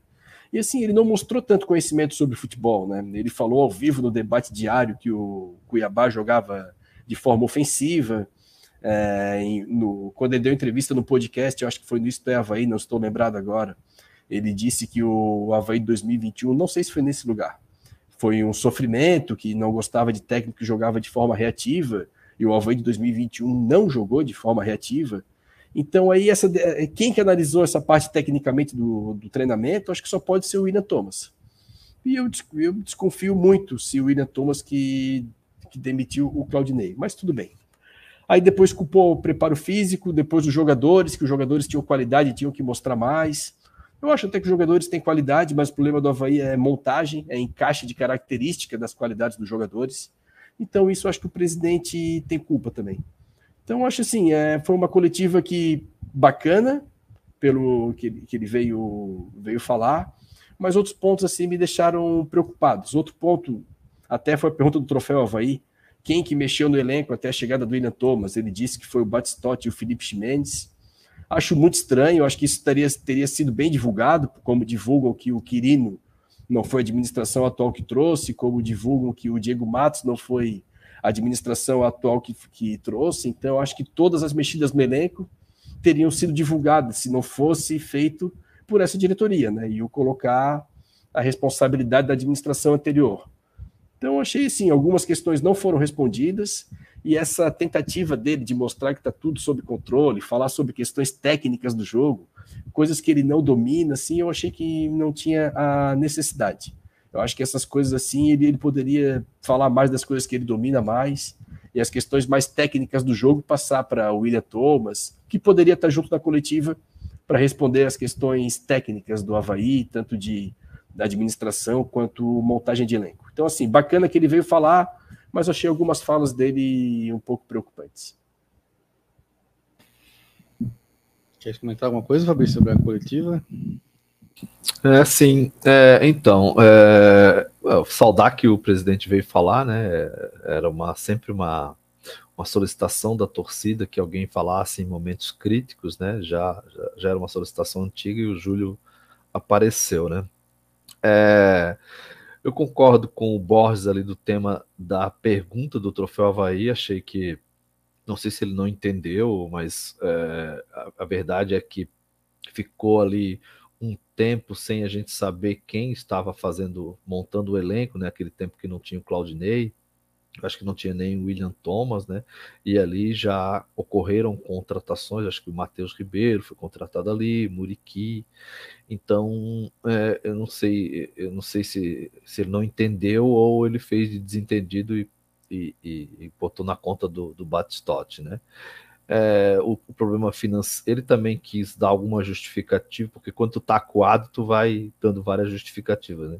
Na, no pro, problema financeiro, problema financeiro todo mundo já conhece, ele também já conhecia né, nas eleições, né? E, e ele entrou e, e, a torcida do Havaí votou nele e ele, o elegeu para justamente tentar solucionar, né? Ou seja, a torcida do Havaí, ela já em duas eleições que ela não vota pelo resultado de campo, né? Quando o Batistotti foi eleito, é, foi pós-rebaixamento. Quando ele foi eleito, foi após um acesso do do Batistotti na presidência. Então, o Havaí, nós torcedores que votamos nele, queríamos o quê? Um desempenho esportivo mais ou menos como tem sido, se possível, uma evolução de permanência na Série A, mas com uma gestão administrativa mais eficiente, que não passam, passemos tanta vergonha como passamos no, no, no, na temporada passada, com questões de salários atrasados, etc., né? e uma evolução na gestão, que é o que proporciona uma evolução esportiva. Né? Então, a questão da dívida já era sabida, ele não pode colocar a culpa nisso, até porque vários presidentes já iniciaram campeonatos catarinenses com situação semelhante e o desempenho foi melhor. Então eu achei aí um equívoco, né? Uma coisa que me incomoda no Júlio também é, é ele como gestor, ele expõe muito, na minha opinião, as pessoas. Ele, ele toda hora fica dizendo que fulano está sendo avaliado, todos estão sendo avaliados. É, eu não gosto disso. Eu acho que isso é uma coisa que precisa ocorrer, mas que precisa ocorrer internamente. As pessoas que, que estão lá trabalhando precisam de segurança para trabalhar. É, a gente sempre acha que quem está de fora é melhor, né? A gente, no, no, mundo empresarial, às vezes, vem chefes que pensam que quem está de fora é melhor e não valorizam quem está ali. Normalmente, quem está ali, às vezes, está um pouco desanimado, mas eles, eles podem evoluir, têm capacidade para evoluir. Lembrando que a maioria dos funcionários do Havaí são é, pessoas que aguentaram já muitos e muitos meses de salários atrasados, né? Ao longo de toda a permanência deles no Havaí. Então eu não gosto desse comportamento do Júlio. É, uma coisa meio de cunho pessoal também não gosto de gente que fica dando aula de gestão na posição de gestão. Quando o cara é professor, ele vai falar lá dos, dos temas teóricos. Quando o cara está na posição de execução, ele tem que executar os temas teóricos, não tem que ficar falando dos temas teóricos. Mas aí é uma questão mais pessoal, de qualquer outra maneira. Eu acho que na gestão dele, claramente ocorreu um, um erro ali é, de montagem de elenco, de, de visão ali, quando ele contratou o Claudinei. Então ele precisava contratar peças para que o time do Claudinei continuar minimamente jogar o que estava jogando, né? Então ele só saíram três peças e o time acabou, o time se desmanchou. E era o, e, e, e, esse esse time, vamos dizer, minimamente competitivo é que daria segurança para o trabalho, porque teria resultados ali que classificaria tranquilamente tal, e daria condição para ele continuar o trabalho normalmente. Isso não aconteceu. É, a, o, o, o, a, a campanha no campeonato catarinense é ridícula e algum erro, eles da diretoria precisam verificar o que aconteceu. Não adianta ficar botando só culpa no preparo físico, em outras questões, não é isso. Eles precisam saber o que aconteceu. Agora, a expectativa. Nós tivemos muita sorte contra o Concórdia, tá? Não que a situação já esteja resolvida, mas nós tivemos muita sorte contra o Concórdia de não ter perdido aquele jogo, senão a gente praticamente estaria na, na Série B do Campeonato Catarinense. Por sorte, ganhamos aquele jogo. E agora a expectativa é que agora a direção, na minha opinião, ela já fornece melhores jogadores ao novo técnico. E esse novo técnico agora precisa ser cobrado porque o elenco já está mais encorpado e ele precisa fazer jogar. Então, é, tivemos, acho que não, não, não cairemos, né? Tomara que não cairemos. E a partir daí, essa diretoria ela já tem que refletir para, sem o rebaixamento, se Deus quiser, daí ela começar a acertar mais coisas. Mas eu acho que é, que é isso no, no todo que está acontecendo Havaí. E só rapidinho para fechar minha participação nesse assunto, Fabrício. É, após o jogo com Concórdia, também teve um, uma manifestação do presidente no Twitter falando sobre o corajoso Barroca. Então, às vezes, me parece que está um discurso assim para. Ó, o culpado era o antigo treinador. Então, vamos focar que o culpado de tudo que aconteceu era o antigo treinador. Então, eu acho que isso é um equívoco. A realidade está mostrando que a culpa era do elenco mal montado, porque o Havaí não evoluiu é, como time, assim, na, nas últimas rodadas. Então eu acho que não, não precisa fazer esse tipo de coisa, assim, na, na rede social. Cara, aquele, aquele, ele falou isso pós-jogo Concórdia? Pós-jogo Concórdia, no tweet dele, ele falou aquele, ele, o corajoso Barroca. A coragem nem sempre é uma virtude no futebol, né, por si só, é porque o, o futebol é, é o equilíbrio, você tem que saber atacar e defender. É, então, o Havaí não perdeu aquele jogo por sorte. E, e mesmo que vamos dizer, que faltasse coragem e, e, que agora a gente tem, seria no mínimo indelicado, né? Um tweet indelicado é. e até eu podia até usar uma expressão mais forte aqui, mas é, um, é indelicado que no mínimo, no mínimo, é, demonstra até uma inocência futebolística, né? É, o tweet dele foi o seguinte: agradeço a maravilhosa torcida do Havaí, que em parceria com os valorosos jogadores e o corajoso Barroca venceram esse desafio ter mais decisões pela frente, vai ser na raça. Se vai ser na raça, eu imaginava na, na Série A, né? Vai ser na raça ficar no Catarinense, porque é, eu achei completamente fora de tom isso. Parece que querem botar um culpado, querem o culpado já saiu e agora as coisas são novas e não é bem assim. A gente está vendo jogos, a gente está vendo que não é bem assim. É, é, se ele falou que ele é o culpado, ele tem que admitir que ele é o culpado, não pode ser só no discurso, né? Então, se o cara foi lá, eles renovaram com o Claudinei, ah, e depois tiveram a convicção de demiti-lo, tudo bem, esquece o Claudinei, agora é para frente. Mas, mas tudo bem, ele falou corajoso, barroca, é, é, ele devia tomar mais, mais cuidado com essa expressão, né? Até porque o jogo contra o Concórdia, olha, foi, foi assim, foi uma sorte grande, né? Foi uma sorte muito grande, porque o Havaí escapou. Bastava que o Concórdia fizesse mais um gol, que seria muito difícil o Havaí sequer empatar aquele jogo. Então, cara, Zé, foi, é, tinha a cobrança grande que ele viesse falar, ele, ele veio, falou, assumiu a, a responsabilidade, assim, é, a culpa é dele, mas também quando você também apontou outra, outra situação, outros culpados, vamos dizer, né?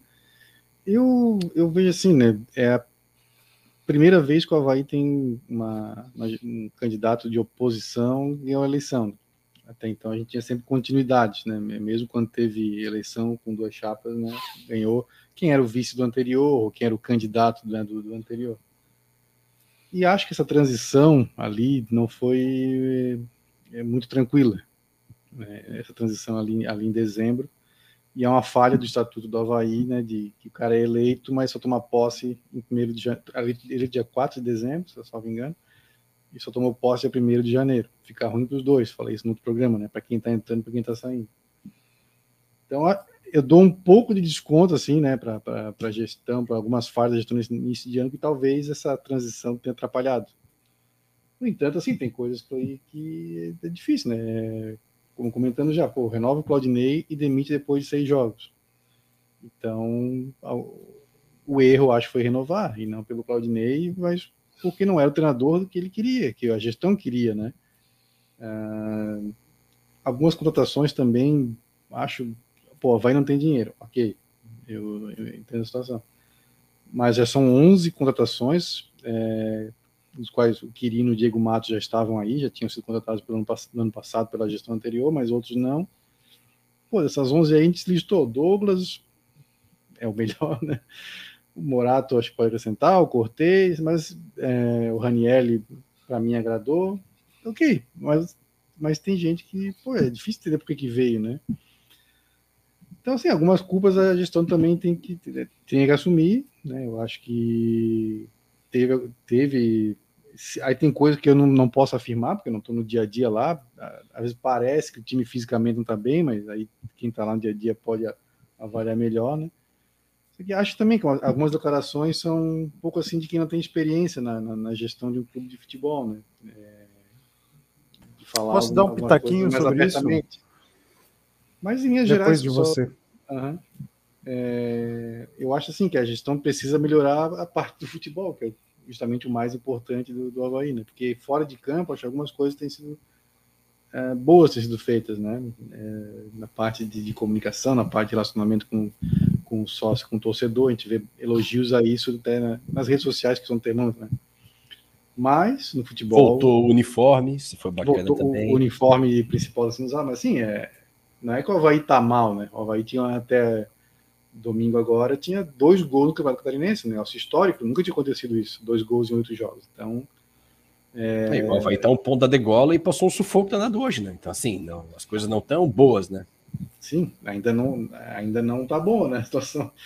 É, então, assim, só vai, vai contratou pessoas que, que são conceituadas, vamos dizer, no mercado do futebol aí, o William Thomas é um exemplo, quando veio para cá, a maioria dos comentários que eu vi que era até meio surpreendente ele sair do Atlético para vir para Havaí, alguém tem experiência no Atlético, no Santos também, ele passou por lá. Então, assim, acho que foi bom ele virar público falar, mas assim, tem que. De agora em diante tem que melhorar, né? Não pode repetir os erros. Espero que não, não aconteça novamente, né? Queria falar, Mozart? Não, é rapidinho assim. Primeiro que a gente sabe que a coletiva saiu porque, por conta da tuitada do Borges. A gente sabe que isso teve um peso. E eu tô falando sério, porque o Borges tem eco dentro da ressacada hoje. O que o Borges fala tem Olha, eco. Não tem, não tem, tem. Não tem, tem. tem. Não tem. Vamos falar a realidade, tem. E a coletiva saiu por isso. O Borges cobrou desde o primeiro dia, quando o Claudinei ainda era o técnico, coletiva, coletiva, coletiva, saiu coletiva. E o Borges teve peso nisso. Então não vamos fingir aqui que isso não teve peso. Teve. Segundo ponto, o presidente vai dar coletiva, ele vai defender o trabalho dele. Ponto. A narrativa vai ser em cima de defender o trabalho dele. E, evidentemente, que ele não vai ficar passando a mão na cabeça do Claudinei ou dando carinho pro Claudinei. Não vai fazer isso. Por mais injusto que seja, por mais que é, cruel que seja, ele não vai fazer isso. Ele vai defender as tomadas de decisão dele. A demissão do Claudinei, a contratação do Barroca, a contratação dos jogadores, a aproximação com o torcedor, esse trabalho de marketing, de mídia, que melhorou, evidentemente. Então ele vai defender o trabalho dele e vai mostrar: estou preocupado e vamos com tudo para resolver as questões e, e melhorar. E estou tão triste e chateado quanto você, torcedor. Basicamente foi isso. Né? É cruel com o Claudinei? É, mas é sempre o técnico que sai é assim, O Micali tem mágoa do Tite até hoje, porque o Tite não desmentiu que a Olimpíada foi ganha por ele, Micali, não com a assinatura do Tite quando ele entrou lá numa, numa situação de, de concentração. Então, as mágoas no futebol fazem parte, tá? O Damiani, Erasmo Damiani, é magoado com o Tite, com o Edu Gaspar até hoje, está no Atlético Mineiro, e demitiu um técnico lá no Atlético Mineiro e o técnico está magoado com o Damiani. Então, as mágoas fazem parte do processo. Tá? E o Claudinei vai ter que saber administrar emocionalmente essa situação, que eu acho que, evidentemente, não é o único culpado, não foi o único culpado, não foi a culpa do Claudinei. Tá? O que eu falei do Claudinei, por exemplo, é que o Claudinei poderia ser um pouquinho mais ousado em algumas tomadas de decisão, escolha de jogadores. Mas, enfim, a minha visão, talvez o Claudinei esteja certo ou esteja errado, mas é a minha visão. Tá? É, mas na, nessa hora o técnico, o presidente não pode dizer fiz besteira porque demitiu o Claudinei, o Claudinei é um injustiçado, goza de pouco crédito. Não pode fazer esse discurso, ele tem que defender o que ele tomou de decisão. Né? E o Borges tem o direito de questionar e dizer: não, eu não gostei, achei que foi cruel, foi injusto. Então, isso é democracia, tá? Então não dá para querer diferente do presidente. Se ele tivesse se omitido, e ele não se omitiu porque o tweet do Borges teve eco dentro da ressacada da informação e na opinião, a gente percebe que ele não se omitiu. E o torcedor gostou muito. E o torcedor, quando o Barroca foi contratado, muita gente meteu o pau no tweet da, do Havaí Oficial. No dia seguinte estava todo mundo elogiando, porque daí viu a entrevista dele no podcast, gostou da entrevista coletiva dele. Então a narrativa ela acaba tendo mais peso que os fatos, tá? No final das contas, as pessoas vão gostar muito um pouco do, do Barroca pelo resultado. Se ganhar o clássico domingo, o Barroca já melhorou o time, sábado, aliás, o Barroca, independente do desempenho, já está com o time mais ajustado, é, o ofensivo já está funcionando, vai estar tá fazendo mais gols e tal, teve personalidade, e vão comparar com o clássico que o Claudinei perdeu em casa. Então, e se perder é crise. Se perder é crise, se perder, a zona de rebaixamento volta, o Barroca não arrumou o time, o Barroca tomou decisões erradas. Assim é o futebol. Mágoas, cobrança e muita emoção. Uma coisa, por exemplo, é, foi do Claudinei, esqueci de falar também, que eu acho que que é um erro e que o Júlio é, confirmou esse erro na coletiva, na resposta que ele deu, é o planejamento para a temporada, né? Que mudou porque o Havaí perdeu a Recopa. Ele falou sobre isso, né? Eu, eu perguntar, tá, mas o, acho que foi o Heitor Machado da, da NC que perguntou. O planejamento mudou por causa da Recopa? Ele, é, a Recopa e os resultados do estadual. Então, assim, o Havaí está jogando. É, o ano, nós estamos agora com um mês e dois dias de temporada, né? Esse foi o décimo primeiro jogo, né? Jogou sempre o time principal, tem jogador estourado já, com lesão, tem jogador que está jogando todos, o Bruno Silva só não jogou um jogo que está suspenso. E esse, pelo que eu dei a entender, não era o planejamento inicial, e mudou o planejamento por causa de um resultado na Recopa. E o resultado nós estamos vendo agora, né? Estamos brigando para não cair no estadual, nos classificamos hoje na Copa do Brasil, felizmente, mas sofrendo, né? Então, assim, se tem um planejamento, cara, olha, tem que acontecer algo. Para tu mudar o planejamento, eu acho assim, né, tem que, tem que acontecer algo assim é, tem que dar um tempo também, né? Pô, no primeiro jogo já perdendo, muda tudo, pô, não, não dá, né? Não dá. Acho que isso aí é um, é um, erro que foi cometido que eu espero que depois não, não estoure também na, na Série A, né? Que a gente chegue lá com um time esfacelado fisicamente. Mas enfim, ele mais ou menos admitiu esse. Mais ou menos, não, ele, admitiu, ele falou: não, foi a Recopa e os resultados estadual que fizeram a gente mudar o que tinha sido planejado, né? Vai poder ter dado mais cancha para jogador da, da base e jogar mais, jogar mais mais alguns jogos, é, poupado jogadores no início e provavelmente teria resultados até melhores do que está tendo agora no, no, estadual. Mas enfim, é isso. Não sei se querem completar mais alguma coisa. Mas eu, eu espero assim que eu. Claro, aqui a gente não esconde, não, a gente apoiou, né? A gente sim, eu, né? Eu apoiei, votei nessa gestão. É, como integrante do movimento Nossa Havaí também fiz pequenas colaborações, né, sugestões para o plano de gestão, a parte de comunicação, e espero que dê certo, né, e, e, e acho que tem sido coisas boas, é, coisas boas feitas fora de campo, mas assim, não adianta, o, o resultado do... O, o resultado manda contas, tudo. O Havaí é um clube de futebol, né, é, é isso, então tem que ter o resultado Ganhou o clássico sábado, euforia, três resultados bons, né, Sim. seguidos, se perdeu, crise institucional novamente, pressão na cabeça. O resto não é perfumaria, o resto é importante também, mas assim, no fim das contas, tem que acertar o campo para o resto aparecer, porque senão. Senão não adianta. Não adianta. É, eu só fico assim, é, eu sei que o Havaí permanecer na Série A não é uma tarefa simples. Obviamente que eu, que eu sei que não é. Se os 20 clubes da Série A trabalharem direitinho, quatro vão ter que cair. E, e, normalmente cai quem tem o menor orçamento, isso é óbvio. Então, se essa diretoria, se o time do Havaí cair de novo na Série A, eu não vou culpar a diretoria. Obviamente que tem que fazer uma campanha minimamente competitiva, direitinho, não um fiasco que foi a outra. Mas é normal que um time como o Havaí, com menor orçamento, até novamente vá para a Série B. Não tem problema nenhum. É, é claro que essa gestão, daqui a pouco, ela tem que, é, por meio da gestão, encorpar mais e que o Havaí seja até capaz de permanecer mais tempo na Série A, né? Mas eu sei que não é tarefa simples. É, agora, o, o, o, catarinense me deixou muito chateado, porque o Havaí, mesmo com todos os problemas financeiros, ele tem muito mais recursos né, para montar um bom elenco, para fazer um bom time, para ser superior no campeonato catarinense. E não foi isso que aconteceu. É, eu não vou aqui dizer quais são os motivos, mas eles precisam saber os motivos. Eles lá dentro precisam saber os motivos. Por que aconteceram os motivos? Ah, não adianta é, falar que ah, futebol você não pode só ver o resultado, não. o resultado é, faz parte do futebol. Então é, é, eu não consigo, eu não consigo não criticar esse início de campeonato catarinense, esse início de campeonato, não, esse campeonato catarinense que até hoje a gente está lutando para não cair. Isso para mim é, é, inconcebível. Então eu acho que houve ali muitas falhas que levaram a essa campanha horrorosa que o Havaí está fazendo.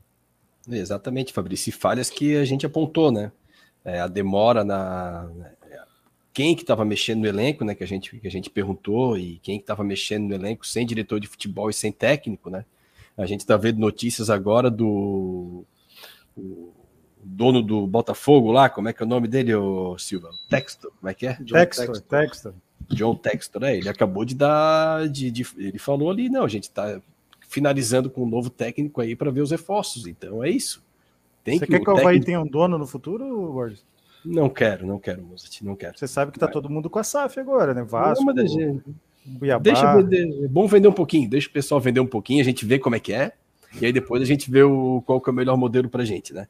Agora, tá lá o Textor esperando o técnico para começar a contratar jogadores, né? E o Havaí não, o Havaí mexeu no elenco sem técnico e sem diretor de futebol. Então, isso cobra um preço, né? Isso cobra um preço. É aquilo que o Fabrício falou no último programa. Tem que levar a sério o futebol, né? As coisas não são tão fáceis de, de ser feitas como, como parecem ser, né? E agora, fazendo uma analogia a lá Miguel Livramento, pode estar melhorando muito administrativamente o Havaí, eu até acho que está, né? É, os processos e tudo, o Havaí tem que evoluir. Inclusive, eu acho que até o Batistotti ali dentro de campo não estava tudo tão errado, né? Mas administrativamente sim. Então tem que mudar administrativamente. Mas fazendo uma comparação do, do Miguel Livramento, é tipo pegar uma pastelaria, começa a fazer muito bem ali a, a contabilidade, gestão de estoque, tá tudo certo, mas o teu pastel sai estragado. Não, não dá. Não adianta tu chegar, não, mas ah, você tem que ver como é que melhorou aqui dentro agora. Olha só, tem um contador novo que não atrasa mais nenhum tipo de relatório para gente. A gente botou o melhor software aqui para gestão de estoque. Vocês têm que ver a maravilha que tá do balcão para trás. Mas o pastel tem que, tem que sair bonitinho, amigo. Não pode ser o pastel estragado. Então, acho que o Havaí não levou a sério o, o, futebol como deveria ter levado. Sabia que tinha uma decisão em casa é, com o Figueirense. Foi a primeira vez que o Havaí perdeu uma decisão em casa para o Figueirense. Isso aí está na história. E tem que levar a sério. Isso é tudo culpa do planejamento e de como foi feita o início da temporada. É assim, eu até não. O fato de não. Se o Havaí começa o ano sem o treinador, eu vou ser bem sincero, outros clubes já fizeram isso. Você tem o que? Atlético Mineiro fez, fez isso aí, trouxe o Mohamed depois, começou a temporada, o próprio Flamengo, Paulo Souza. A questão para mim foi, acho que algumas decisões na Fogadilho, como a, a própria renovação. Bom, estão elencos montados, né, o Silvio? Porque tem. Grandes, né? Mas o Havaí começou o ano com oito jogadores ano passado. Mas a gente então, assim, é, a decisão de, de, renovar com o Claudinei, porque tinha que ter um treinador, então, então não começa com começa o treinador, então. Se não é o cara que queriam, começa com o treinador. Acho que alguma mas, decisão mas o desgaste seria de renovar. Muito Ia, ia parecer injustiça se não renovasse. Olha, Por isso que eu, eu falei aquele dia, botaram um homem, eu, botaram um homem, o homem não.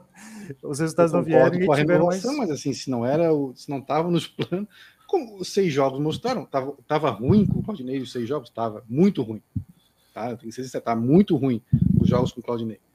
Mas assim, depois de seis jogos, mudou tudo que ele tinha feito em um ano antes, sei lá. Então, não é porque realmente não tinha a convicção de que não queriam.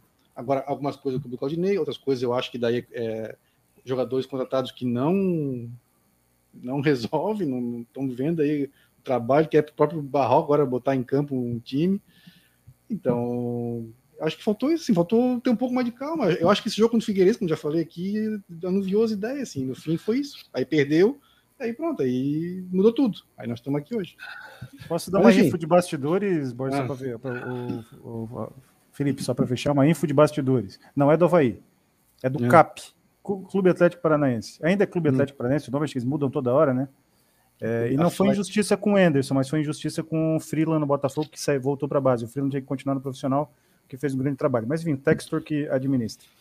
Seguinte, mas, ano passado, ano passado, o Claudinei tinha que assumir mais funções do que as dele, como treinar o time. Ele tinha mais influência, porque não tinha, como o Borges sempre diz, aquele profissionalismo todo, né? Que agora essa nova gestão quer implantar. Informações do CAP perguntei sobre o perfil do William Thomas e do Giovanni Dalla Valle. Grandes profissionais, dedicados, tá? mas eles contratam, o técnico treina. Ponto. Entendeu? Então o Barroca foi contratado para treinar.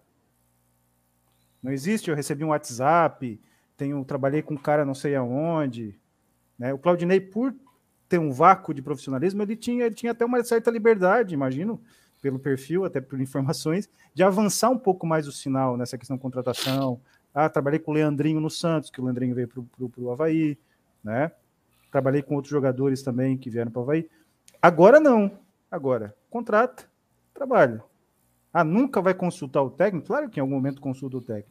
Mas a coisa é muito mais dividida assim. E claro que talvez, não sei se houve adaptação, não houve adaptação do Claudinei com a nova gestão, mas o fato é que isso é o modus operandi do Havaí hoje, com o William Thomas e o Giovanni da Lavalle. Totalmente diferente do ano passado. Vamos ver se vai dar certo ou não, né? É, eu sei que o Barroca, ele pegou aí três partidas já meio que decisivas, né? Mas é, vamos, vamos considerar o elenco antes da chegada do Barroca. Ele não tinha Cortez, Jean Kleber, Morato, Copete deu, inclusive, uma crescida fisicamente agora, mas não, não vou considerar o Copete que já estava lá para ser justo. Ele precisa fazer esse time jogar.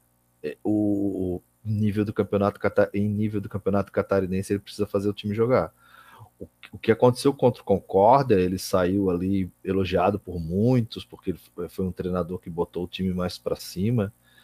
Mas assim, eu repito, ali foi muita sorte.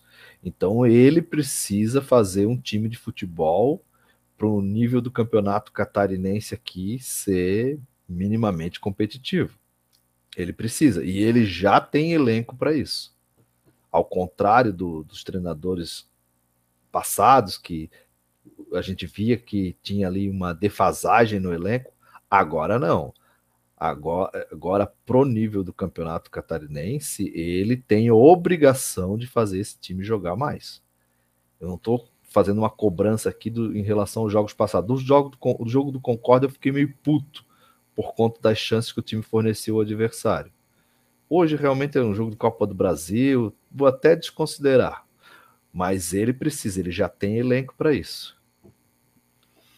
Falando em fazer esse time jogar, a gente espera que ele faça esse time jogar aí muito.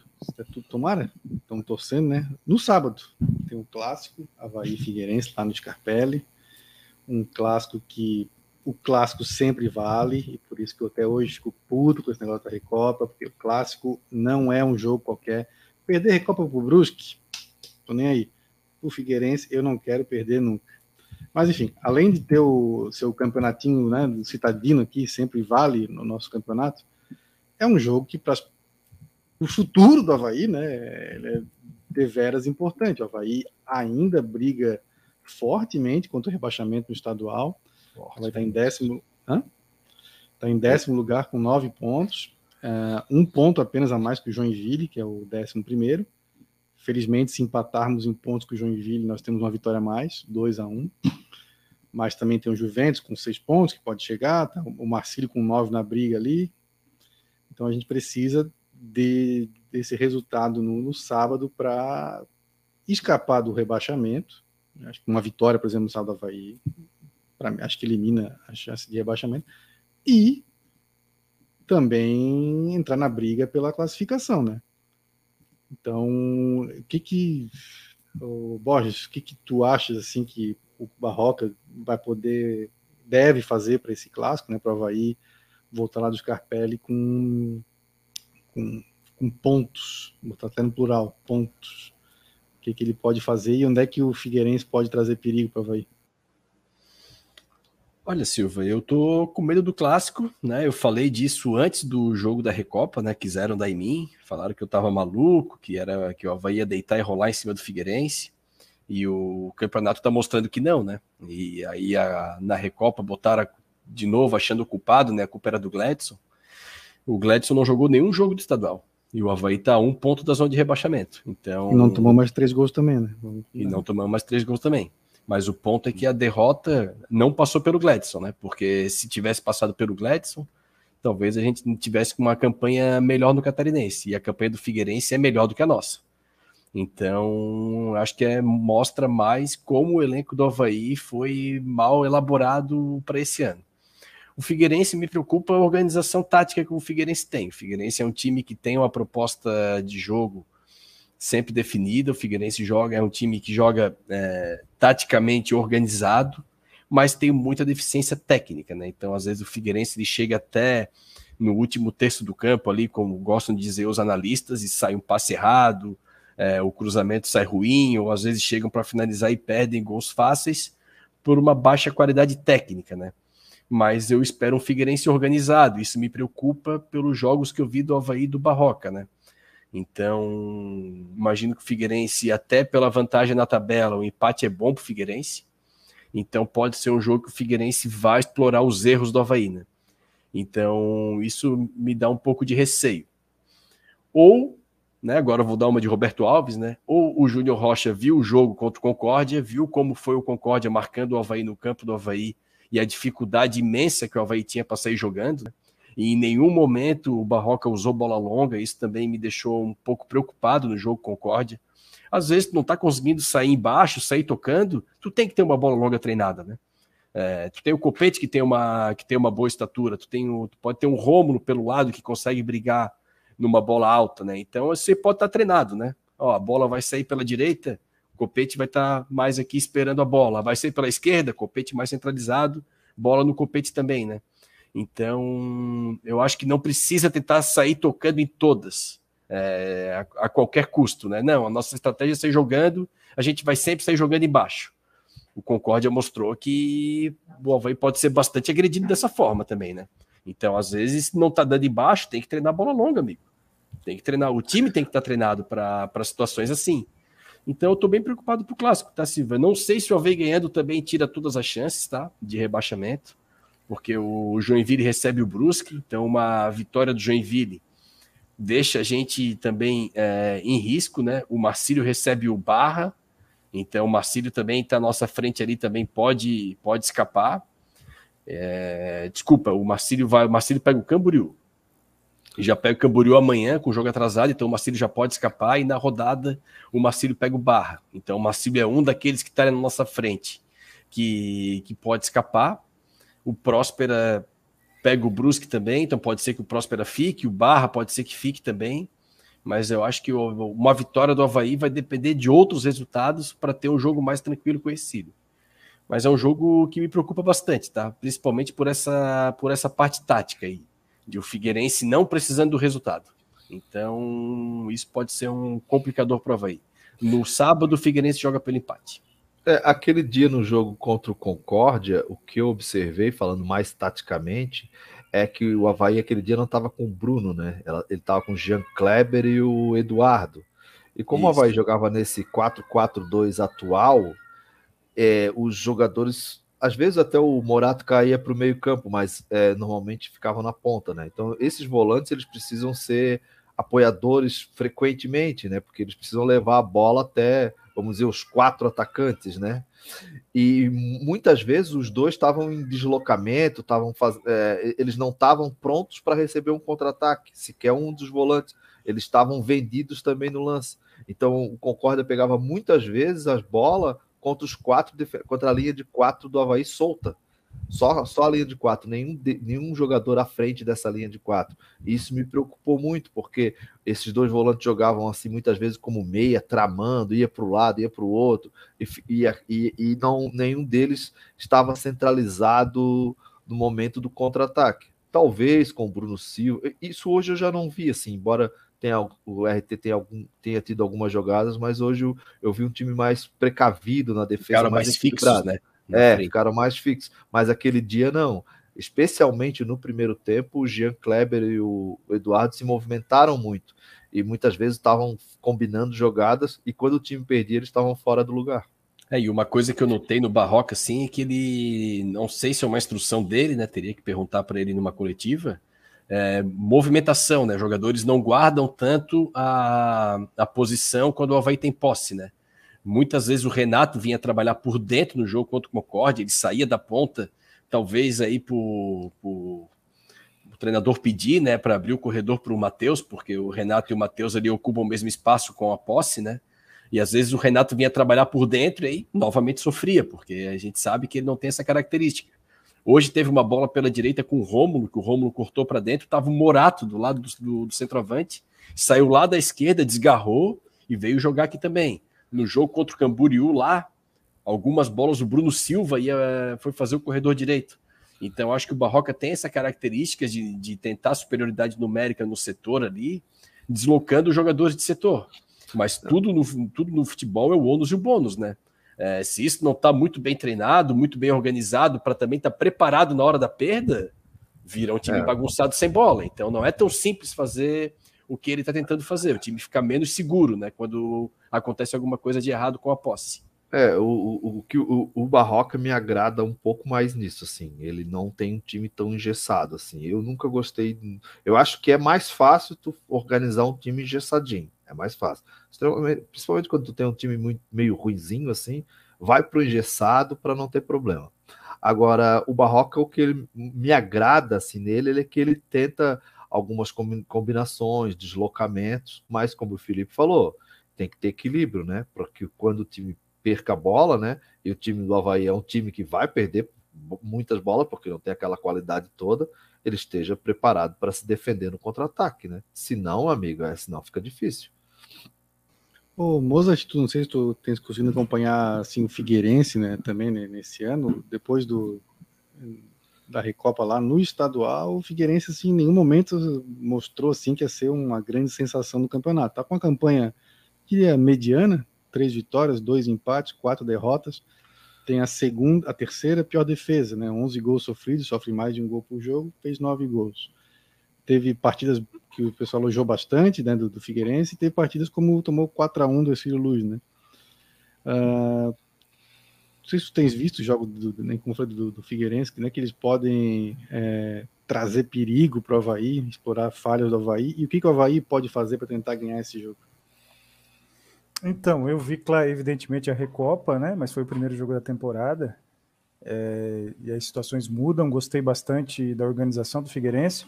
Embora mesmo na Recopa eu já tenha notado uma defesa do Figueirense vulnerável. Tá? A defesa do Figueirense não era confiável nem na Recopa. E não foi durante todo o Catarinense. Não vi todos os jogos do Figueirense, mas o Figueirense foi vazado, inclusive, em casa, é, algumas vezes. Então é uma equipe que não passa confiança na sua defesa.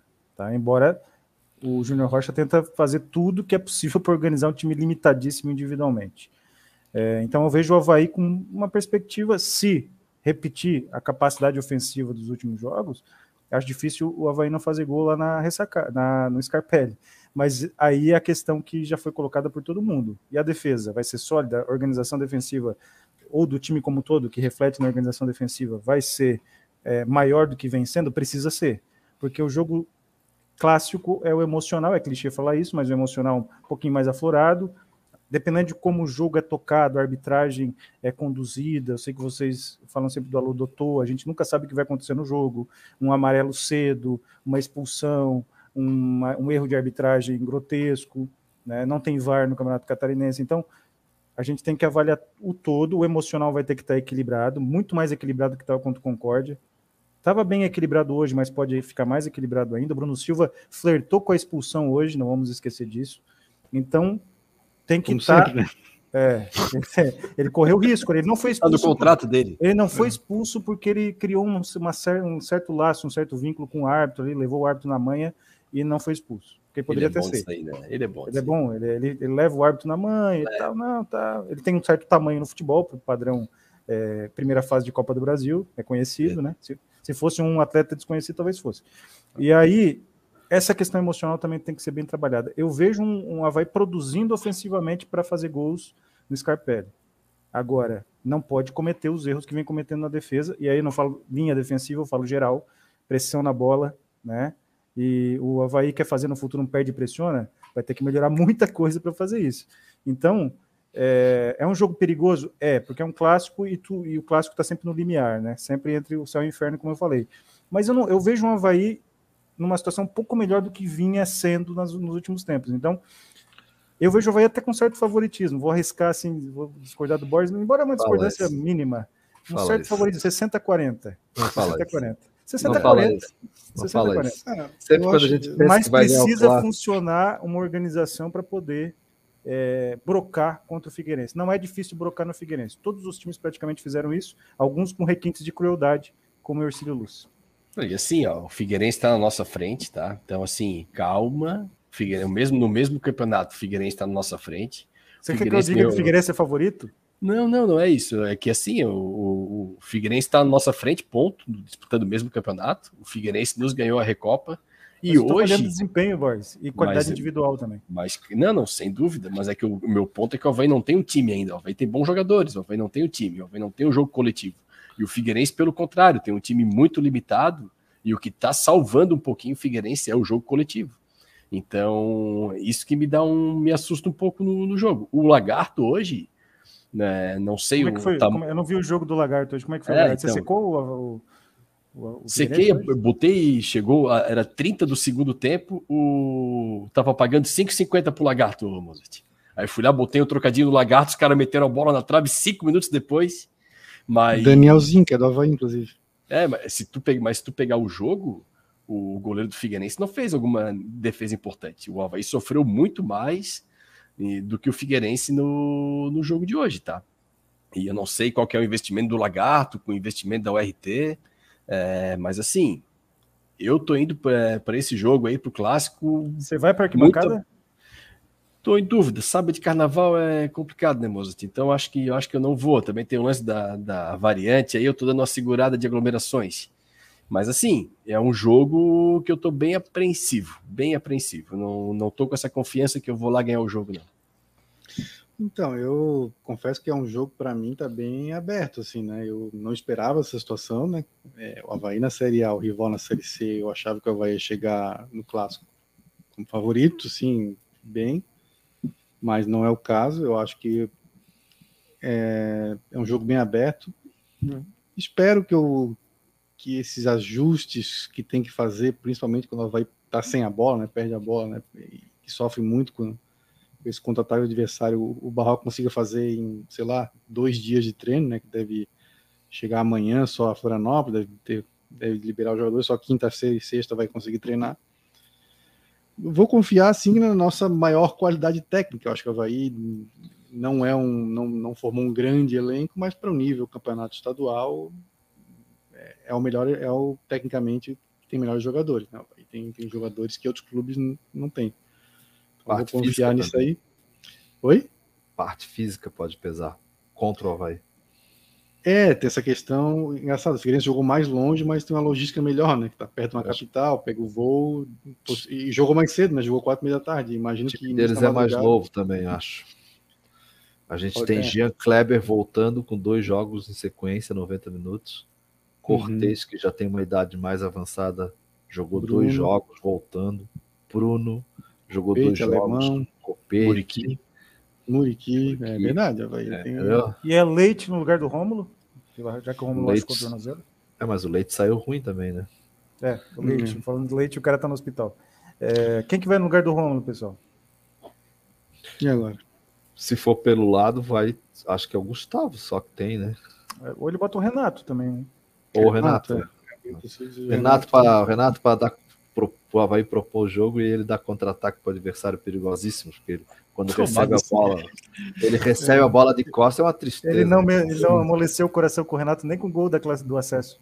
Não, o Renato, eu, eu, o Renato eu conheço ele de longa data. Para contra-ataque, tá ganhando fora de casa de 1 a 0 para o contra-ataque, ele é a tua melhor opção.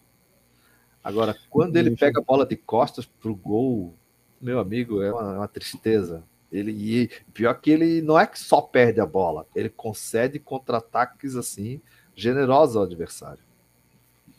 Eu até estava fazendo as contas aqui se existe, é, como o Joinville per, é, empatou lá com o Juventus, né? É, nessa rodada não existe possibilidade do Havaí cair. Tem até uns alvinegros meio empolgados, dizendo que o Havaí ia ser rebaixado no Scarpelli.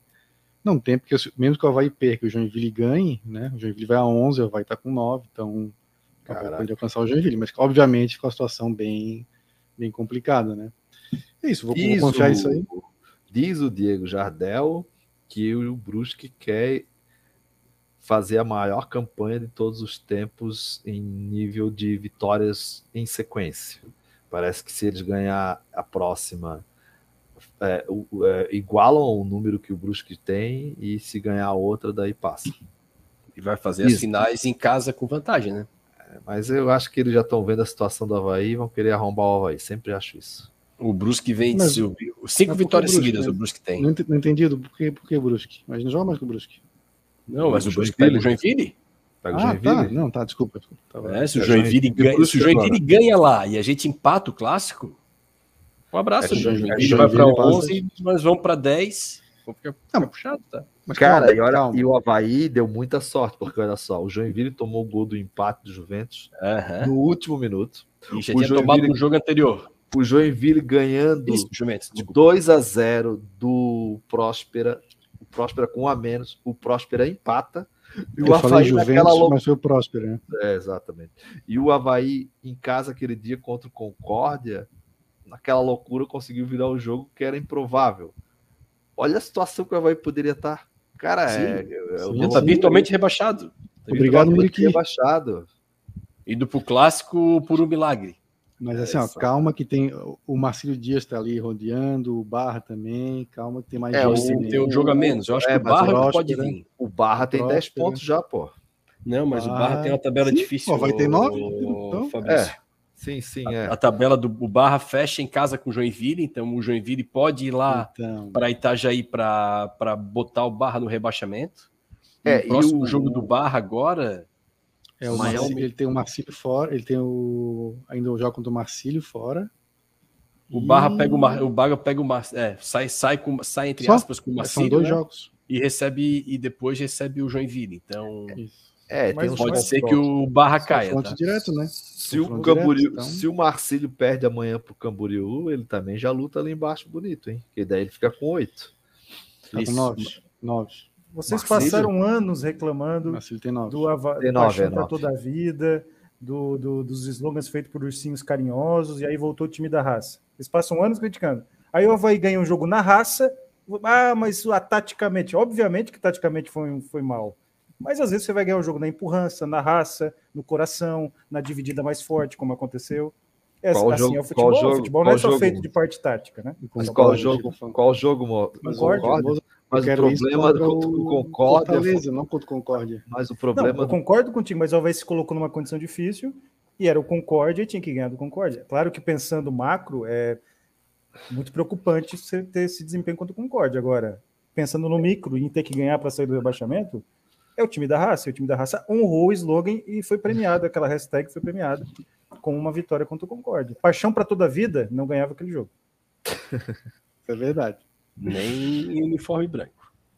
Ah, mas é, Uhum. Mas é isso, então, fortes emoções nos aguardam. Amanhã tem jogos né, do Campeonato Catarinense amanhã, botei na tela a classificação. Então, assim, ali do Figueirense para baixo, todo mundo está ameaçado de rebaixamento ainda. O Concórdia já não tem mais nenhuma possibilidade, porque o Joinville, mesmo que chegue a 14, né, ele só tem.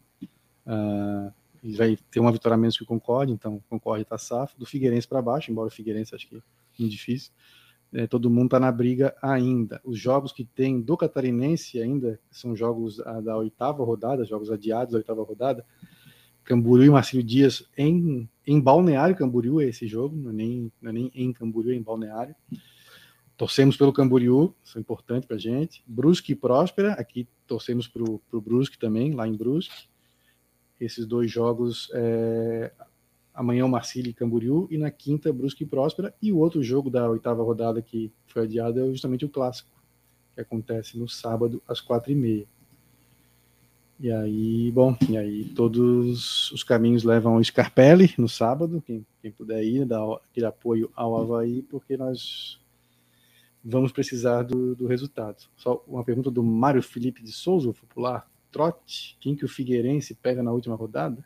O Brusque fora de casa. O Figueirense pega o Brusque é, no Augusto Bauer. É, o Figueirense não. perde pro Havaí. Mais um dois tá barão do canhete. rebaixamento, tá? Hum? Mais um dois barão do canhete.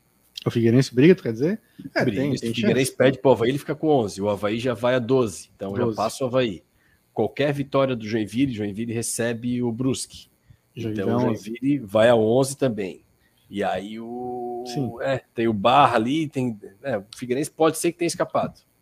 Mas é, se eu... perde, ele vai ainda com alguma chance no, no último jogo. Sim, sim. É uma combinação mais difícil, né? Cara, eu queria encerrar, mas pô, vamos rapidamente então fazer aqui um prestigiar o Canhete, que tá até agora, meia-noite, quase 11 É, merece, merece. Duas horas e 40 de programa. Quero ver a resposta do Boris para essa pergunta. Já tá a plaquinha de. A plaquinha não, o banco de reserva estão aqui, ó. Acabou, acabou, mas vamos então fazer essa aí do canhete. Como somos mercenários, vamos fazer essa aí. Roberto Cavalo ou Claudinei? Hum, quem quer começar? Claudinei. Claud... Quer começar, Fabrício? Então vai. Claudinei. Claudinei? Claudinei. Justifica Alguma a resposta. Uma explicação? Claudinei. Claudinei, é, Claudinei tem dois acessos, né? Um título catarinense, trabalho melhor construído também. Roberto tem, Roberto Cavalo tem uma série C, né? Mas o, tem o Claudinei tem, mai, tem um maior número de jogos no Havaí, né? Um dos treinadores com maior número de jogos. Então, é, então, por tudo isso, Claudinei Oliveira. E tem uma carreira melhor estabelecida também. Sim.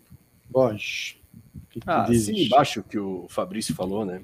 técnico que mais dirigiu o Havaí na ressacada, puxaram o aproveitamento dele aí nos últimos anos, disparado ao melhor aproveitamento também. Então não tem nem, né, Mozart? Não tem nem comparação. O cavalo mora do meu coração. Aquela série C foi, foi especial. É, o cavalo tem o um título catarinense, né, Fabrício? Sem, sem tocar na bola em 97, né? Ele entrou no finalzinho. Zé, mas como jogador. O Dirley correu o campeonato todo para ele e aí o, o Roberto aí, no Cavalo. No final entrou o Cavalo. É, brincadeira. Né? É, o tubarão do goleiro Miguel. Dirley se vingou em 99, é foda. Aí o. Mas o. Não, não, acho que não tem comparação. O Claudinei em relação ao cavalo é o Claudinei. Quem tu diz, eu quero terminar. Quem tu diz, Mozart? Claudinei, Claudinei, Claudinei. mais é. técnico, tem os acessos. Claro que o título da Série C do Cavalo, como foi dito, todo mundo que acompanhou não esquece. Os jogos da, da reta final, principalmente. E eu comparo, vou pegar um exemplo, você, o chato, o chique, né, querer ser chique, é como pegar o Chelsea, quem é mais importante, o Di Matteo, que ganhou uma Champions League, ou o Mourinho, que não ganhou a Champions League, mas fez um trabalho fabuloso, ganhou campeonato inglês várias vezes e fez um time inesquecível. Mourinho conta de Mateu, cavalo de Mateu, Claudinei é o Mourinho é, lá da de Santos. Vamos falar que ele é de Santos, né? Já que ele foi criado lá. Engraçado que o Santos sem treinador não procurou o Claudinei, né? Engraçado. Não foi. Eu até investiguei lá e não foi, não foi, foi citado. Não foi cogitado. Embora. Vai vir de fora ou Mozart lá no Santos? Também? Dizem que é o Renato Paiva do Independiente del Vale. Eu achei que ia falar Renato Gaúcho. Ninguém quer, né? Ninguém quer. Ninguém quer, né? Impressionante. Eu acho que o Claudinei tem é, é, dizer, mais, tem mais carreira, mais treinador né, do que o Roberto Cavalo. O Claudinei está treinando aí sempre nesse circuito Série B, Série A baixa ali, né? Até chegou a treinar o Atlético Paranaense uma época. Então, sim, Possível, objetivo, né? tecnicamente eu votaria no Claudinei.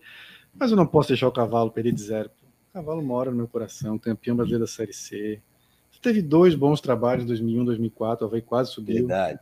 Era como é que foi lá em 2004? 2004 amarelou, né, na cidade de como Fortaleza. É, que é, o, é, como é que foi é, a recepção na... A recepção do Miguelzinho. Miguelzinho. O Havaí amarelou. Ah, amarelou em Fortaleza. Mas, a começar pelo treinador, ele falou. É. A corneta. A começar pelo treinador. Ah, então, assim, genial aquilo lá. O... Se tivesse 2x1, um, eu votaria no Claudinei, mas como tá 3x0, eu vou dar um voto de, de honra aí pro Cavalo. É o STF, né? Dando voto. Tá certo, tá certo. Tá bom? Roberto Cavalo já foi auxiliar técnico do Rafael Granite. Para ele não ficar triste. Feito raça. Aí, ó, é o estágio que o, o Cavalo foi na Itália, o Rafael Granite. É, o italiano, é técnico desde 98, o Claudinei é técnico principal desde 2013, então a carreira do Claudinei é muito mais curta e ele tem muito mais sim, sim, trabalho. Mas eu entendo o que o Cavalo marcou, o Cavalo, todo Havaiano tem que ser grato ao Cavalo. Sim. O Cavalo desde 98 treinou o Havaí, o Oeste e o Criciúma, né? Mais algum time, que eu só conheço esses três que ele treinou, assim. E o Claudinei mais também mais completo, né, Mozart?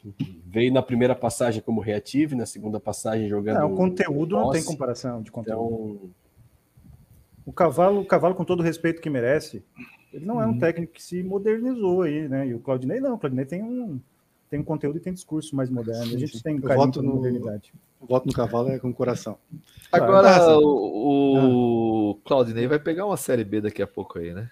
Acho que pega, né? Fácil, né? Já deve, tá, já deve ter convite, né? Ele que deve. Mas o Emerson Maria tá, pegou uma série B. Tá no é, Emerson Maria pegou Tom Bense hoje. Emerson Maria que é Borges, tava meio né? sumido. Segundo Sério? lugar no coração de Borges. O Emerson Maria pegou também? Eterno. O Emerson Maria é eterno. Tem boa relação com o Eduardo Duran, provavelmente, né? Agora, o Moza. Agora a Série A tá. Não sei se já é a maioria treinador estrangeiro, né, cara? Com 8 de 20, parece. É, tem um tweet do Conrado Santana da Luz Exatamente, sobre isso. Tá o... Tem 8. Já é 40%, né? Mas Feito, assim, Raça, vamos. Ah, Ô, Felipe, só um pouquinho. Aí tu pega Corinthians, treinador estrangeiro. Palmeiras, treinador estrangeiro. É, Flamengo, Santos, Galo. Santos, treinador estrangeiro. Vamos pro Rio. Fortaleza. Flamengo, Botafogo, Botafogo Vasco não, né? Vasco é o tá. Aí tem o Cruzeiro estrangeiro, Atlético Mineiro estrangeiro, Inter estrangeiro.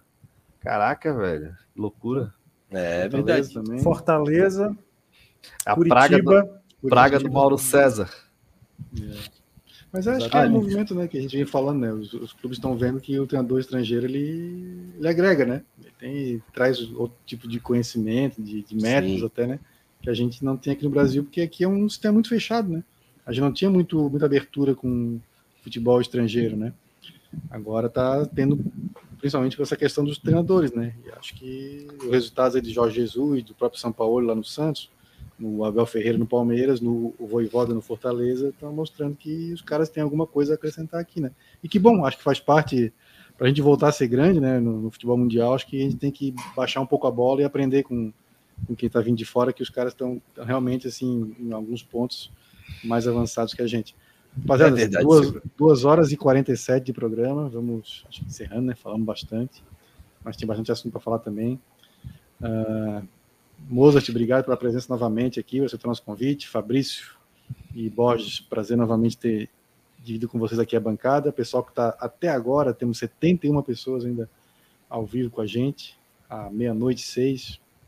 Então a gente agradece mais uma vez a audiência e nos vemos na próxima, no próximo Troféu Debate. Abraço, rapaziada, e até mais. O